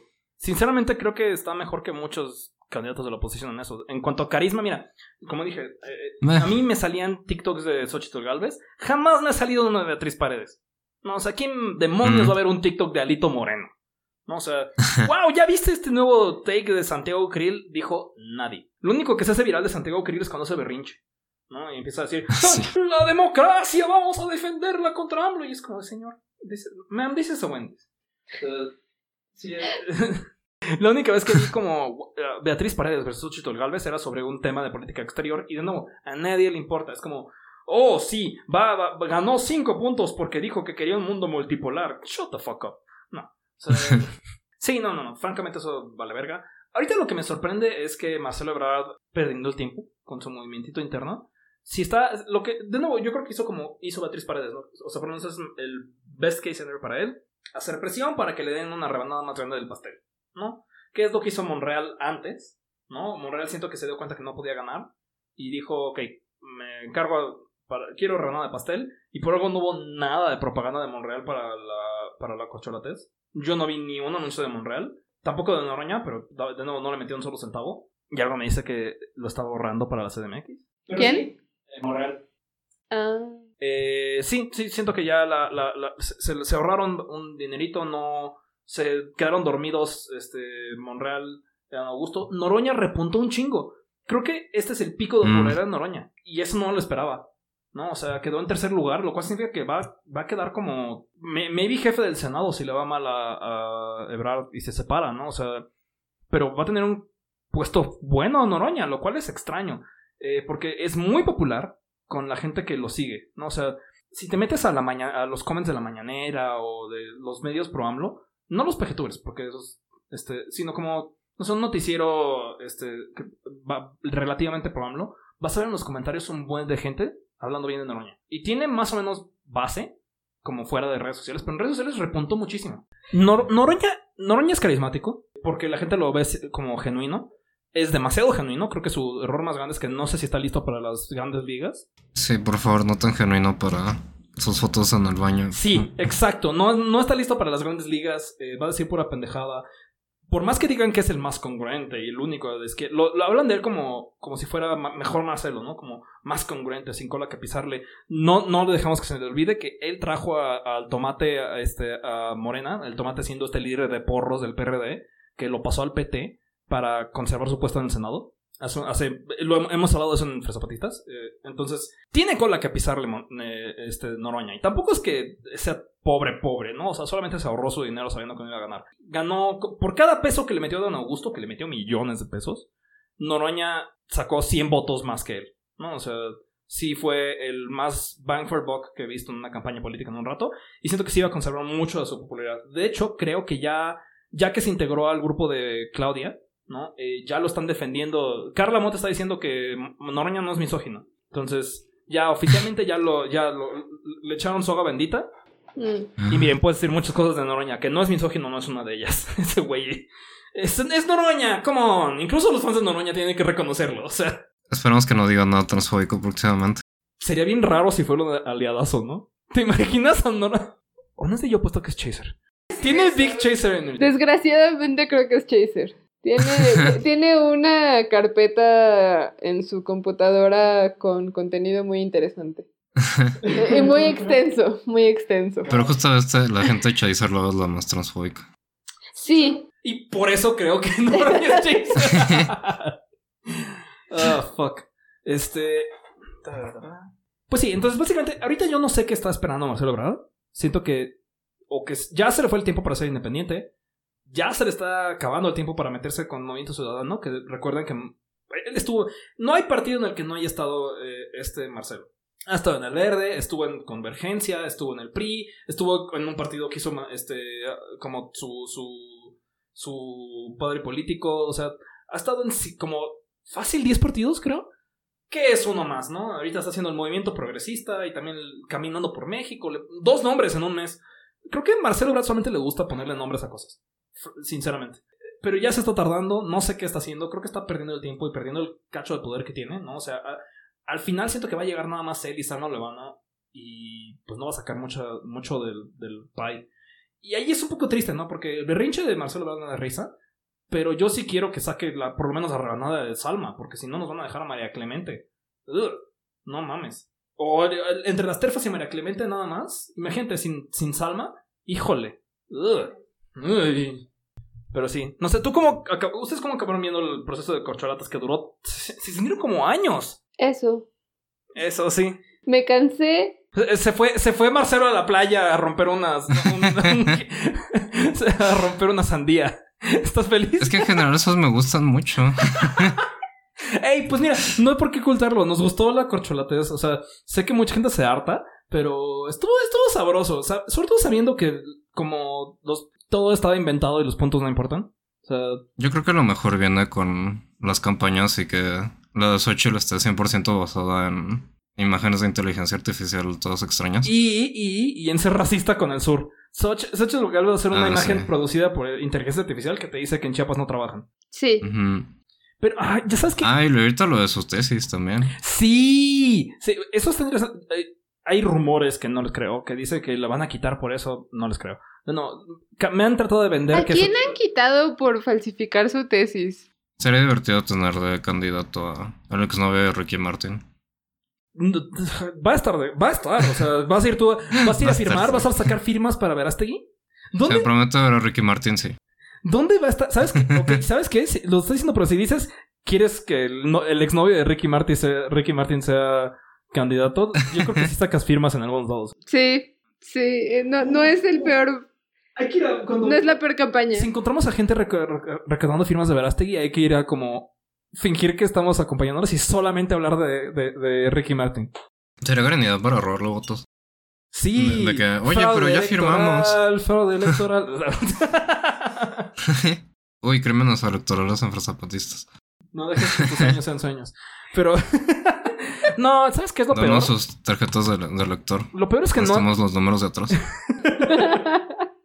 Lo peor es que esto no se ha acabado. Lo peor es que ahora tocan las corcholatas de la CDMX. Y están Mm. pa'l perro. Están mejores las de para presidente. A tal grado. Eh, Yo estoy deseando que pusieran a Noroña. Holy shit. Vamos a ir. Vamos a la lista de candidatos de corcholatas para la CDMX. Empecemos con la oposición. Está eh, Rualcaba, el, el único alcalde del PRI que la gente sabe su nombre. Que es. Miren, no es por nada, pero es el- la persona más coseteada que he visto en, su vida, en mi vida. Hay demasiada diversidad en su, en su colonia. Le encanta hacer eventitos. Y vean una foto de él y díganme que estoy equivocado. Sinceramente, Rubalcaba. Ah, sí, este güey. Ese güey tiene cara de que tiene un grinder popular. Siento que podría estar como malo en una película de Star Wars. Pero definitivamente no sería el más importante, solo es como al que asfixia a Darth Vader cuando se desespera de él. Y que también te lo encuentras como quejándose de su esposa y de sus hijos en un vapor. donde hay cruising. Yup. Y Diego Luna para, para, para rival, candidato rival. el del PAN, es Taboada, que... Dios mío, si el, el Benito Juárez está quemadísimo, es la mafia de la inmobiliaria, por amor de Dios. Y Taboada es el líder de esa mafia, ¿no? El, que no está en la cárcel todavía, ¿no? El único que falta es de meter a la cárcel de esa mafia del PAN es Taboada. Y no, no puedo creer, o sea, no, no, el güey no tiene jale, es... Físicamente es como si metieras a Naya al microondas y le pusieras 30 segundos. Francamente no inspira confianza y cuando lo goleas menos. Entonces no, no creo que el PAN de ahí tenga mucho. ¿Quién más está? Vamos a, a Morena ya de una vez, ¿no? Clara Brugada. Clara, Clara Brugada, que creo que es la clara opción correcta. No es porque sea súper fan de ella, pero... Porque no soy súper fan de ningún político, la neta. Pero pues bueno, sí veo... Es la única que sé de ella por gente hablando bien de ella. Hmm. La gente que vive en su alcaldía dice... La he visto decir cosas buenas de ella. Lo cual no ha pasado con ningún otro alcalde de la Ciudad de México. Desde AMLO, quizá. Pero AMLO no fue jefe delegacional, ¿o sí? No. No, pero como jefe. Ajá, como Mm, jefe de gobierno, pues. O sea, O sea, Mm. La gente decía, a lo mejor a veces decían, ay, pues puso bicicletas, ¿no? Pero yo Ándale. cosas buenas de como a la gente le gusta cómo manejó los programas sociales. A la- nos burlamos de ella, pero a la gente le gustó Iztapasauria. Y pues al fin de cuentas está, Mm. está cagado los dinosaurios. Yo pero, quiero ir. Pero tiene, tiene- Mira, si, si un político va a hacer algo que haga memes. Sí, y mira, es, es un área verde bonita, tiene para hacer estar- ejercicio. ¿Qué no hay que te gusta? Podría estar militarizando, po- podría estar aventando granaderos. Está poniendo dinosaurios. Paréntesis de dinosaurios. Creo que está muy infravalorado la exposición de dinos en los pinos. El título. ya- Ajá, nada más con el título. Jamás ha entrado, pero nada más por el nombre. Gra- Gran acción de la 4T. Gracias por eso. Gracias por desalojar los pinos y que, tengan, y que tengamos dinos en los pinos. dinos que, no digan que solamente tiramos mierda, ¿eh? Guau. Creo que es- ya encontraron, ya encontraron el hack. Pónganle dinosaurios y nos va a gustar. Sí.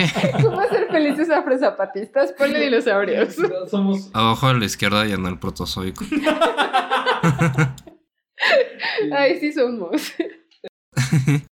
No son no es fresapatistas quienes son los que están más felices con Clara Brugada. Le voy, a decir algo. Yo nunca he visto un eh, taxista que tenga atrás Harfush, Gatel. La gente que vive en Iztapalapa le cae bien. Y es, tiene apoyo de base de votante morenista. ¿no? O sea, caminando por, por las por cuadras yendo a la tortillería veo casas que solitos pusieron Clara Brugada. O sea, y, y adentro de, de como cachos de, de la colonia donde no pasan no pasan coches pero otro lado, ¿no? No es no en puentes, no bajando del, del segundo piso, no no en, mitad del viaducto periférico, o sea, no, es gente que dice, en esta casa somos fans de Clara Brugada. Eso no pasa con muchos candidatos. Creo que cuando tienes un candidato así, tienes que aprovecharlo, ¿no, chinga? O sea, o, o a poco entendí mal cómo funciona la pinche política. No, o sea, no puedo creer que le estoy diciendo la chamba Morena, pero, hey, tiene, si eso pasa con un candidato tuyo, aprovechalo. Pero, ¿qué pasa? A Claudia no le gusta ceder ni, ni un gramo de poder. También, entonces, están ahorita de repente saliendo eh, encuestas que dicen que Omar García Harfuch, de nuevo, don verdad histórica de Yotzinapa, digo, no, no, no, no, no, no heredas genes represores, pero toda su familia ha sido militares que trabajan con lo peor del PRI. Pero sí heredas ideología, si no la cuestionas. Y algo me dice que este cabrón no le cuestiona. No, no es como que se haya deslindado mucho de su legado familiar. Y miren, Clara Brugada no ha hecho, un excel- no ha hecho el mejor trabajo del mundo, pero siquiera aposta, le creyó a AMLO, ilusamente, como, pero le creyó a AMLO con eso de, ah, usaremos programas sociales, abrazos no balazos. Harfuch dijo, no sabes que me gustan los balazos.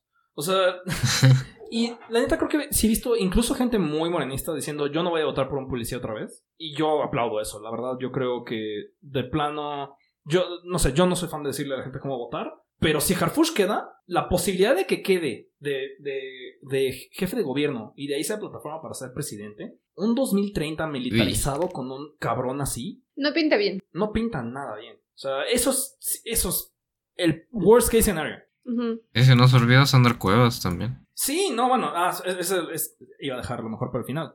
Este, porque sí, lo peor después, incluso peor que Harfuch, que ya se bajó, pero por un rato nos estuvieron echando el susto, era Cuauhtémoc Blanco. El pinche Cuau, re- recién salido de, de, ¿qué? Fotos con narcos, de, de, de estar co- con los que presuntamente mataron a Samir Flores, de como un chingo de, abusos y acosos y cosas sexuales pasando alrededor de, de su gobierno allá. Subió la violencia, si no mal me parece. Que, que para que sube, o sea, no está En mal, Cuernavaca, que no es que ¿no? dijeras, uff, era muy seguro. O sea, yo no, yo genuinamente, si hubieran dejado el Cuau, habría sido mejor Sandra Cuevas.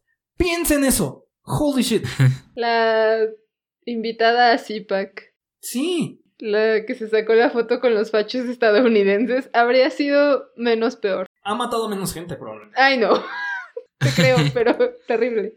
Esto ya es una apuesta, ¿eh? pero yo doy un 80%. Este, pero Ajá, ajá. el otro que se metió y se bajó inmediatamente fue Monreal. Y es como de, ah, no le importa la ciudad. Es como, no, porque ya tiene Sandra Cuevas. Ya tiene, ya bajó, consiguió algo en Morena, no sé qué, yo creo que es la Cotemoc. Y Sandra Cuevas va a ir por la, la contienda. Y Sandra Cuevas sigue siendo monrealista, ¿no? O sea, si ven el stream que hicimos en, en YouTube, está el video ahí de, de- del Villain Origin Story de Sandra Cuevas. Van a ver que toda su familia sigue yendo a eventos de Monreal. ¿no? O sea, Lol.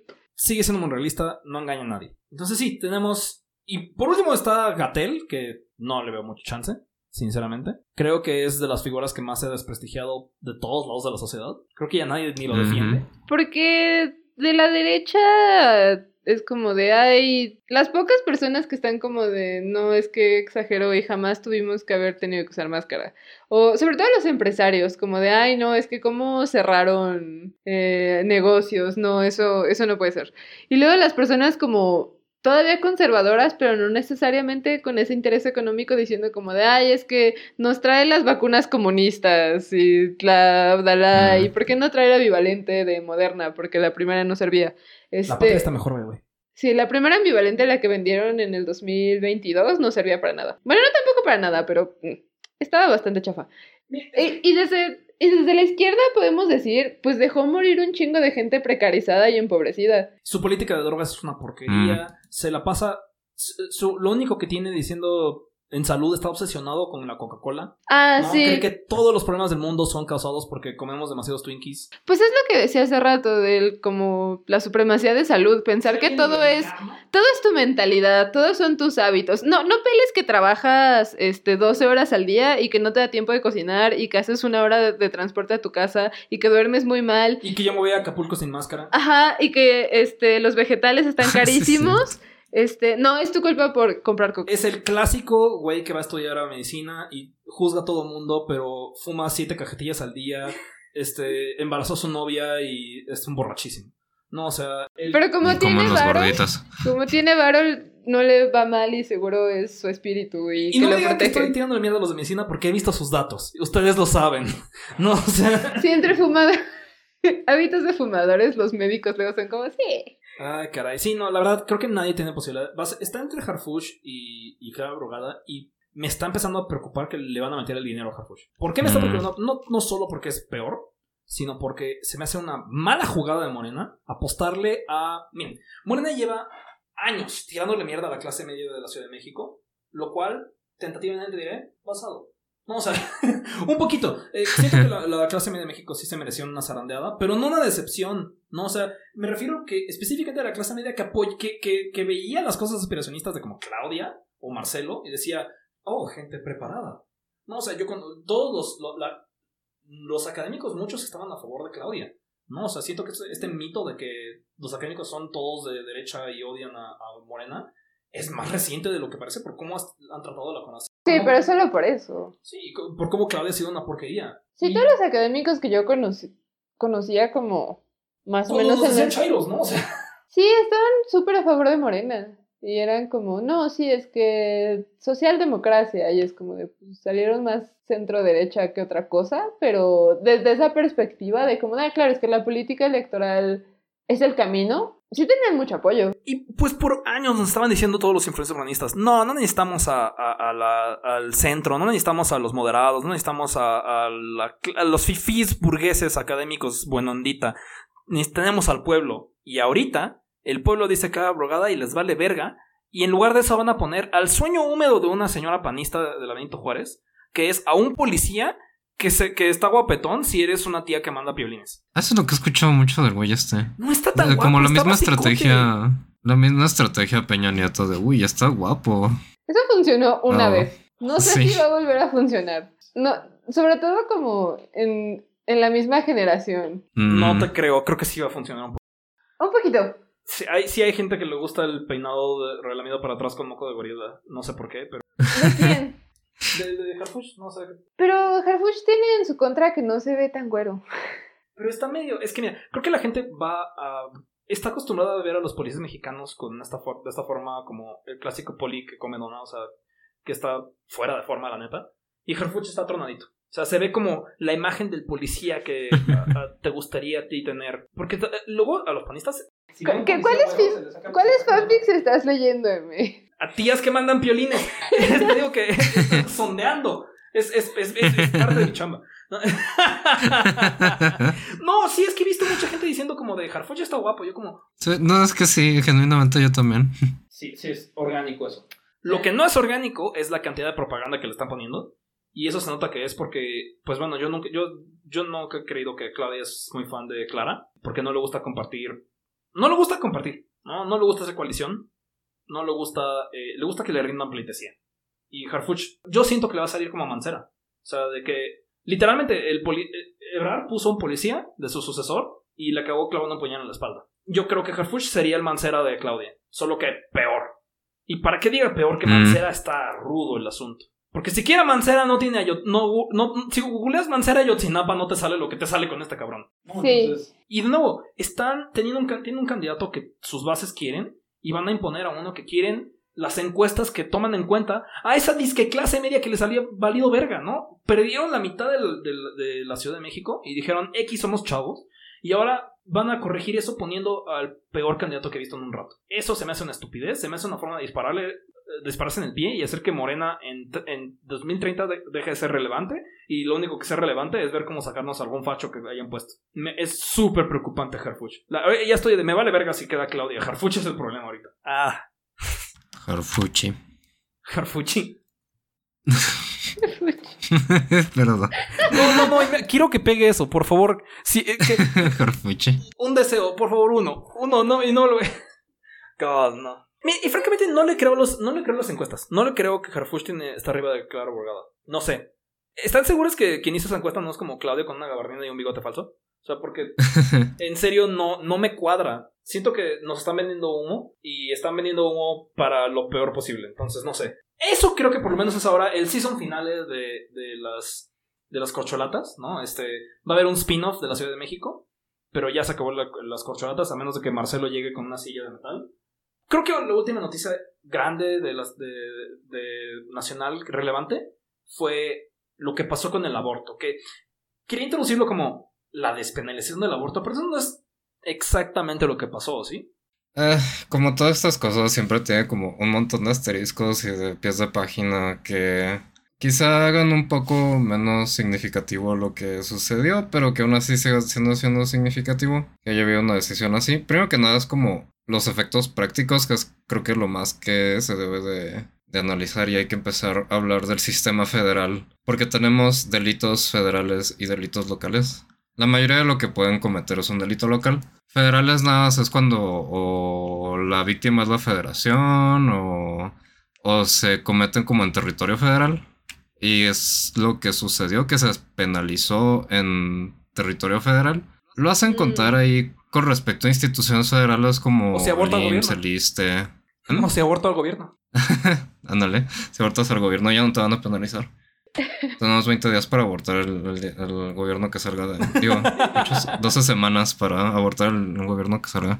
Pero sí, eh, entonces como que se está limitando su aplicación a ese tipo de cosas de no te pueden penar. Pero aún así como muchas cosas que suceden por amparo siempre es no te pueden penar, pero tienes que pasar de todos modos por un juicio, ¿no? Y en el juicio es donde tienes que decir, ah, es que la Suprema Corte ya dijo que, Entonces, pero no es que se elimine la ley. Se podría haber eliminado si se hubiera tratado de otro tipo de decisión, porque lo, la, quien decidió no fue la Suprema Corte de Justicia de la Nación, sino fue una de las salas de la Suprema Corte de Justicia de la Nación. Mm. Y lo que sucede ahí es que ya no... Si, la, si una sala dice que algo es inconstitucional, no es lo mismo que lo diga la Suprema Corte entera, porque si lo dice la Suprema Corte entera, sí le tienen que avisar a... Sí tienen que derogar la ley. Pero aquí no. Aquí simplemente eh, les dan un aviso a- al Congreso de que, hey, tu ley es inconstitucional, pero no le hacen nada a la ley. Y sí, entonces los, los efectos son como muy limitados. Lo que sí puede ser como beneficioso es que como se lo dieron a una asociación entera, todos los asuntos que lleve a esa asociación, Oh. que es como un efecto relativamente nuevo, Fue que ¿no? no lo había visto. Ah, Gira, sí, fue Gira. Sí, si llevan su asunto con Gira, o sea, si les dicen como Gira de, por favor, este, quiero abortar en un Que IMSS", recomenda- recomendable a, a ellas a ellas luego luego se lo se los van a dar. O sea Mm. no con ellas está como libre el paso. Sí. así que si está como en un estado en donde no permitan abortar acérquese al gire no sé cuál sea su procedimiento ahí pero al menos hay un camino legal para que no les metan al bote y que el- se los haga el, el IMSS o el ISSSTE o algo así Ahora que, pues quién sabe también los doctores del IMSS y el ISSSTE qué tan como entrenados estén en eso. Ese es el otro tema. Pero el gire, el gire de saber. Idealmente, la, Sí. la negligencia médica no son enchiladas. Hay Mm. gente a la que le cambia la vida para siempre. Entonces también váyanse por la sombrita. Ajá. Sí, sí, no hay como otros otras fuentes para poder interrumpir un embar- un embarazo. Pero es una herramienta y entre más herramientas haya es más seguro para todos. Sí. Así que igual si están como en una emergencia y conoces a alguien, conocen a alguien que les pueda hacer abortar, pueden abortarlo de las de las vías de tren o en las carreteras que eso es, que sí son territorio federal o en, o en los aeropuertos. En una base de la Guardia Nacional. Ándale. Y no les pueden, bueno, sí los van, sí los van a arrestar, pero les van a decir que, ah, este, ya la Suprema Corte decidió y, pero ajá. Comprar un boleto de avión solo para meterte al baño de la sala de abordar a tomar misoprosto. Mis- Mr. Beast, tengo una idea por un video que te va a encantar. Oh, Dios. Pero bueno, sí, sí hay más updates de aborto, porque aparentemente va a haber otros siete updates de aborto, porque esto va. Cada, cada. Sí, estoy como la, la maestra de Jimmy Neutron, de como, Shin, esta es la séptima vez que traes despenalizar el aborto a la clase. Pero, Es que sí, siempre sucede. pero supongo que así. Y eso sí, también vi mucha reacción como un tanto desproporcionada sobre No tanto en México, porque aquí como que ya nos acostum- acostumbramos a que ay, Es, es como un Los de penalizaron por a realmente la garantía de derechos. Sí, pero sí eran muchas noticias internacionales de México va a tener una presidenta y, y aborto. Y como de. "Ah". Quisiera vivir en el México que tú dices. Creo que hasta no, ¿no les ha salido el, el TikTok de noticias de fondo de bikini. Ah, es como el no, pescado yo, de fondo yo- de yo bikini lo dando bloqueé. noticias. Me mundiales. caga la madre. Al, al güey de noticias de fondo de bikini. ¿Por qué? Porque, Breaking news. Miles de niños murieron. Y yo como. sí. Y justo el otro, creo, creo que me enteré primero por Oh, el pescado de no. fondo de bikini que dice que despenalizaron el aborto. Fue como, ¿qué? ¿Qué pasó? ¿Qué? Ajá, y sí, mucho, vi mucho medio gringo como, uy, sí, despenalizaron el aborto. Y en México también tienen las... Van a tener su primer mujer presidenta, eh. Miren qué, qué progresón. Es Claudia. Pero cuando estás aquí es como, no, no estás pasando eso, por favor, cállate. No, no ¿Sabes es qué? como suena de fuera, realmente no. Bueno, si tienen desde 20 pesos que no afecten su economía, pueden suscribirse a nuestro Patreon. Pueden quedarse solo un mes o se pueden quedar más tiempo. No es como a fuerzas dejarlo renovándose al infinito y más allá. Y ayúdenos a mantener este podcast independiente, eh, donde ningún partido y ningún empresario nos dice qué hacer. Y ojalá pronto tengamos mejor calidad de audio. Estamos haciendo un experimento con. Ah, sí, el del... La diadema. Se escuche mejor, pero. Tenemos motivos para creer que se va a escuchar mejor, no lo sabemos. ¿Saben que escucharía mejor aún más? Un micrófono nuevo. Un micrófono de verdad. Ayúdenos a competir con AMLO, que ahora es oficialmente el streamer más popular de la- de- de la- del idioma español. Así es. Yo con cara de Pikachu. Que iba ni que nada. Es. Es. AMLO es el streamer más popular del mundo. En, en español. ¡Wow! Vaya. Terrible. Pues bueno. Vivimos en una sociedad. Pero, ¿será el streamer más popular de la galaxia? Tal vez necesitamos a nuestro mejor hombre en este caso. Consíganme a Jaime Maussan. No puedo creerlo. Porque también si, si vi dos noticias de como gente de Estados Unidos y otros países hablando de México, fue como, jaja, AMLO es el mejor ah, streamer. sí. Y also, Dios mío, no puedo creer que fuimos burla internacional otra vez. Si con los anuncios fue suficiente. Ahora aliens también, no mames. No puedo creer que Jaime Maussan sigue relevante. Creí que se iba a quedar olvidado atrás como en mi pasado, como Adal Ramones. ¿Tú, tú, tú, tú viste, lo, tú viste el los cráneos de lo Yo no creo que todo el mundo se enteró primero por los memes de así me despierto todo. Así me- Sí. Yo todo crudo, cosas así. Sí, sí, sí. No, ¿sabes qué? ¿Yo dónde lo vi? Yo lo vi en Reddit. Me salió en la página como principal y yo como... ah, Porque además estaba en inglés. O sea, lo primero que vi fue una nota en inglés. Y yo, ¿que el Senado hizo qué? ¿Qué pasó? ¿Qué? ¿Sabes qué da mucha risa? Que yo por, por fin, me- la única persona que hizo la chamba de como investigar duro sobre el tema fue un youtuber que yo sigo ya que se llama Charlie. Y él sí se echó el deep dive y como de, mira, esto de hecho son las mismas fotos que presentaron hace unos 5 años en, en Perú. Y de hecho ya sabemos que estas fotos son falsas, que no es una- un alien embarazado, se lo tomó muy en serio. Este, no es un alien embarazado, es claramente un cráneo de llama partido de la mitad de volteado sí. con un fémur como de conejo y que aparentemente el- el- están mal puestos. Ah, Está como al revés, el- Ah, sí. uno de los fémurs está al revés, como que no podría, si existiera esa criatura no podría caminar. Ajá. Mm, Y los dedos de. Los dedos, que parece que los dedos sí son huesos humanos, pero están como al revés. Y parece que eso explicaría como. Ya ves que hicieron, ya ven que hicieron la, las pruebas de carbono 14 y lunar, Claro. no sé qué, y que ya salió a deslindarse y demás. No mames, Porque duh. Parece que es como. le arruinó la carrera dos pasantes. o sea. ¿Ah, en serio? Fue como. Claro.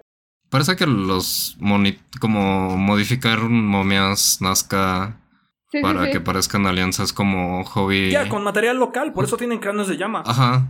No es Cusco. Y por o eso- sea, Y por eso salen como las dataciones de, ah, sí, tienen mil años y... Ajá. Claro, porque sí es material porque parece que sí están orgánico usando. de hace mil años, pero... Ajá. pues, sí, porque en, en Pe- en Perú se enterraban llamas también. Ujú. Enterraban llamas. Es que, ok, el ritual funeral es una cosa como sumamente emocional a lo largo de las civilizaciones en la historia. O sea, no es algo que sucede por accidente. No. Muestra lo que consideras sagrado, lo que consideras bueno, lo que consideras una ciudad. Es muy bonito como analizar las modificaciones, sobre todo las modificaciones, en muchos lados del, del planeta. Y luego llegan Jaime Maussan y lo desecra para llegar a hacer una cosa que parece como de esos memes de que si es pastel o no. O sea, Dios mío. Sí. Qué pinche oso. Ay, no. Y alguien por ahí apuntaba a lo racista que es, porque es como. Claro. Siempre es Nazca, siempre es como, ah, la gente de América no puede hacer nada, entonces Yo me, seguramente fueron los me aliens. gusta el twist que le da Quinton Reviews a eso y es. A los aliens no le cae bien la gente blanca. Todas las cosas de aliens les enseñaron a los egipcios, les enseñaron a los de Perú, les enseñaron a los chinos, a, a los mayas, pero nunca vieron vieron a este A los europeos Europa y dijo, nah, nah, no gracias, que se queden en el lodo. O sea, Híjole, no, compadre, que te vaya bien. el último insulto, hasta los ingleses llegaron y les enseñaron a hacer Stonehenge, pero vieron a los alemanes y como, no, no gracias, hermano. Este, los aliens odian a los alemanes. Based. A los franceses. Y a los franceses también. Pero la verdad es que no. Hace falta un deep dive de quién llevó a Jaime Maussan a la Sí, Cámara de dijo Diputados y por qué. fue, porque sé que Mancera fue quien llevó a RBD. Ah, por cierto, también llevaron a RBD al Senado. Ah, sí. Otros Porque no extraterrestres. tienen nada mejor que hacer en el Senado. Otros extraterrestres. En- Anaí no es normal. es reptiliana. encuentro cercano del tercer tipo. Jaime Maussan realmente no El piensa igual Partido que los Verde. El Partido Verde. Por algo es verde o gris. Si lo piensas, Jaime Maussan no piensa igual que los demás. Ni igual que ayer. Yo digo que hagamos, hagamos un reboot de Rebelde con Jaime Maussan y Noroña. No, ¿Verían eso? Yo lo vería. Y Sandra Cuevas. En lugar de Poncho Herrera, porque a Poncho Herrera no lo lograrían juntar con RBD ya, ni, ni con una pistola. Atolini, Maussan, Noroña, Sandra Cuevas. Televisa. Gratis, gratis, ¿eh? Solo haz que pase, solo haz que pase. No nos tienes que dar crédito, no pasa nada. Oh, God. Ay, creo que con eso ya llegamos al final de Fresapatistas con Crema. Este episodio estuvo un poco larguito, eh, pero espero que les haya gustado la entrevista con Lev. Pues bueno, vayan y suscríbanse al YouTube porque van a salir este episodio y están todos los, los que mencionamos. Y nos pueden seguir en Instagram eh, y en Twitter por ahora. Estamos como Fresapatistas. O X. X. ah, Fue bien triste en el artículo de Mm. Nexus que habíamos escrito Twitter originalmente y eh, eh, de las pocas cosas que editaron, la neta, eh, Nexus se, se le hizo muy chido, no editó casi nada, excepto que puso X en lugar de Twitter y me dolió en el alma. no nos modificaron la visión editorial, excepto en eso. No modificaron la edición editorial, pero sí el alma. Entonces, síganos en Twitter. Este, yo estoy como MX Flores. Ah, yo estoy como Misha Copiniña. Y yo como Kuipin o Yururian en YouTube. Y pues bueno. Hasta la próxima. Bye. Bye bye.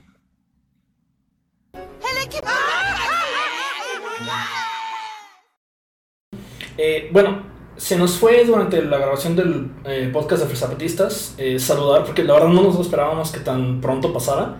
Pero muchas gracias a Nadia Arellano por ser eh, patron de, de nivel de 5 dólares. Y igual a Fer Patlán por seguir, seguir apoyándonos. Eh, es muy bonito ver que sí están queriendo apoyar podcast de Fresapetistas. Se los agradecemos muchísimo. Y perdón que sea con eh, mi setup de stream que los salude. Este, eh, si están viendo desde el audio, eh, no van a notar la diferencia, pero muchas gracias por estar aquí. Y bueno, con eso ya me despido y espero que les haya gustado el episodio.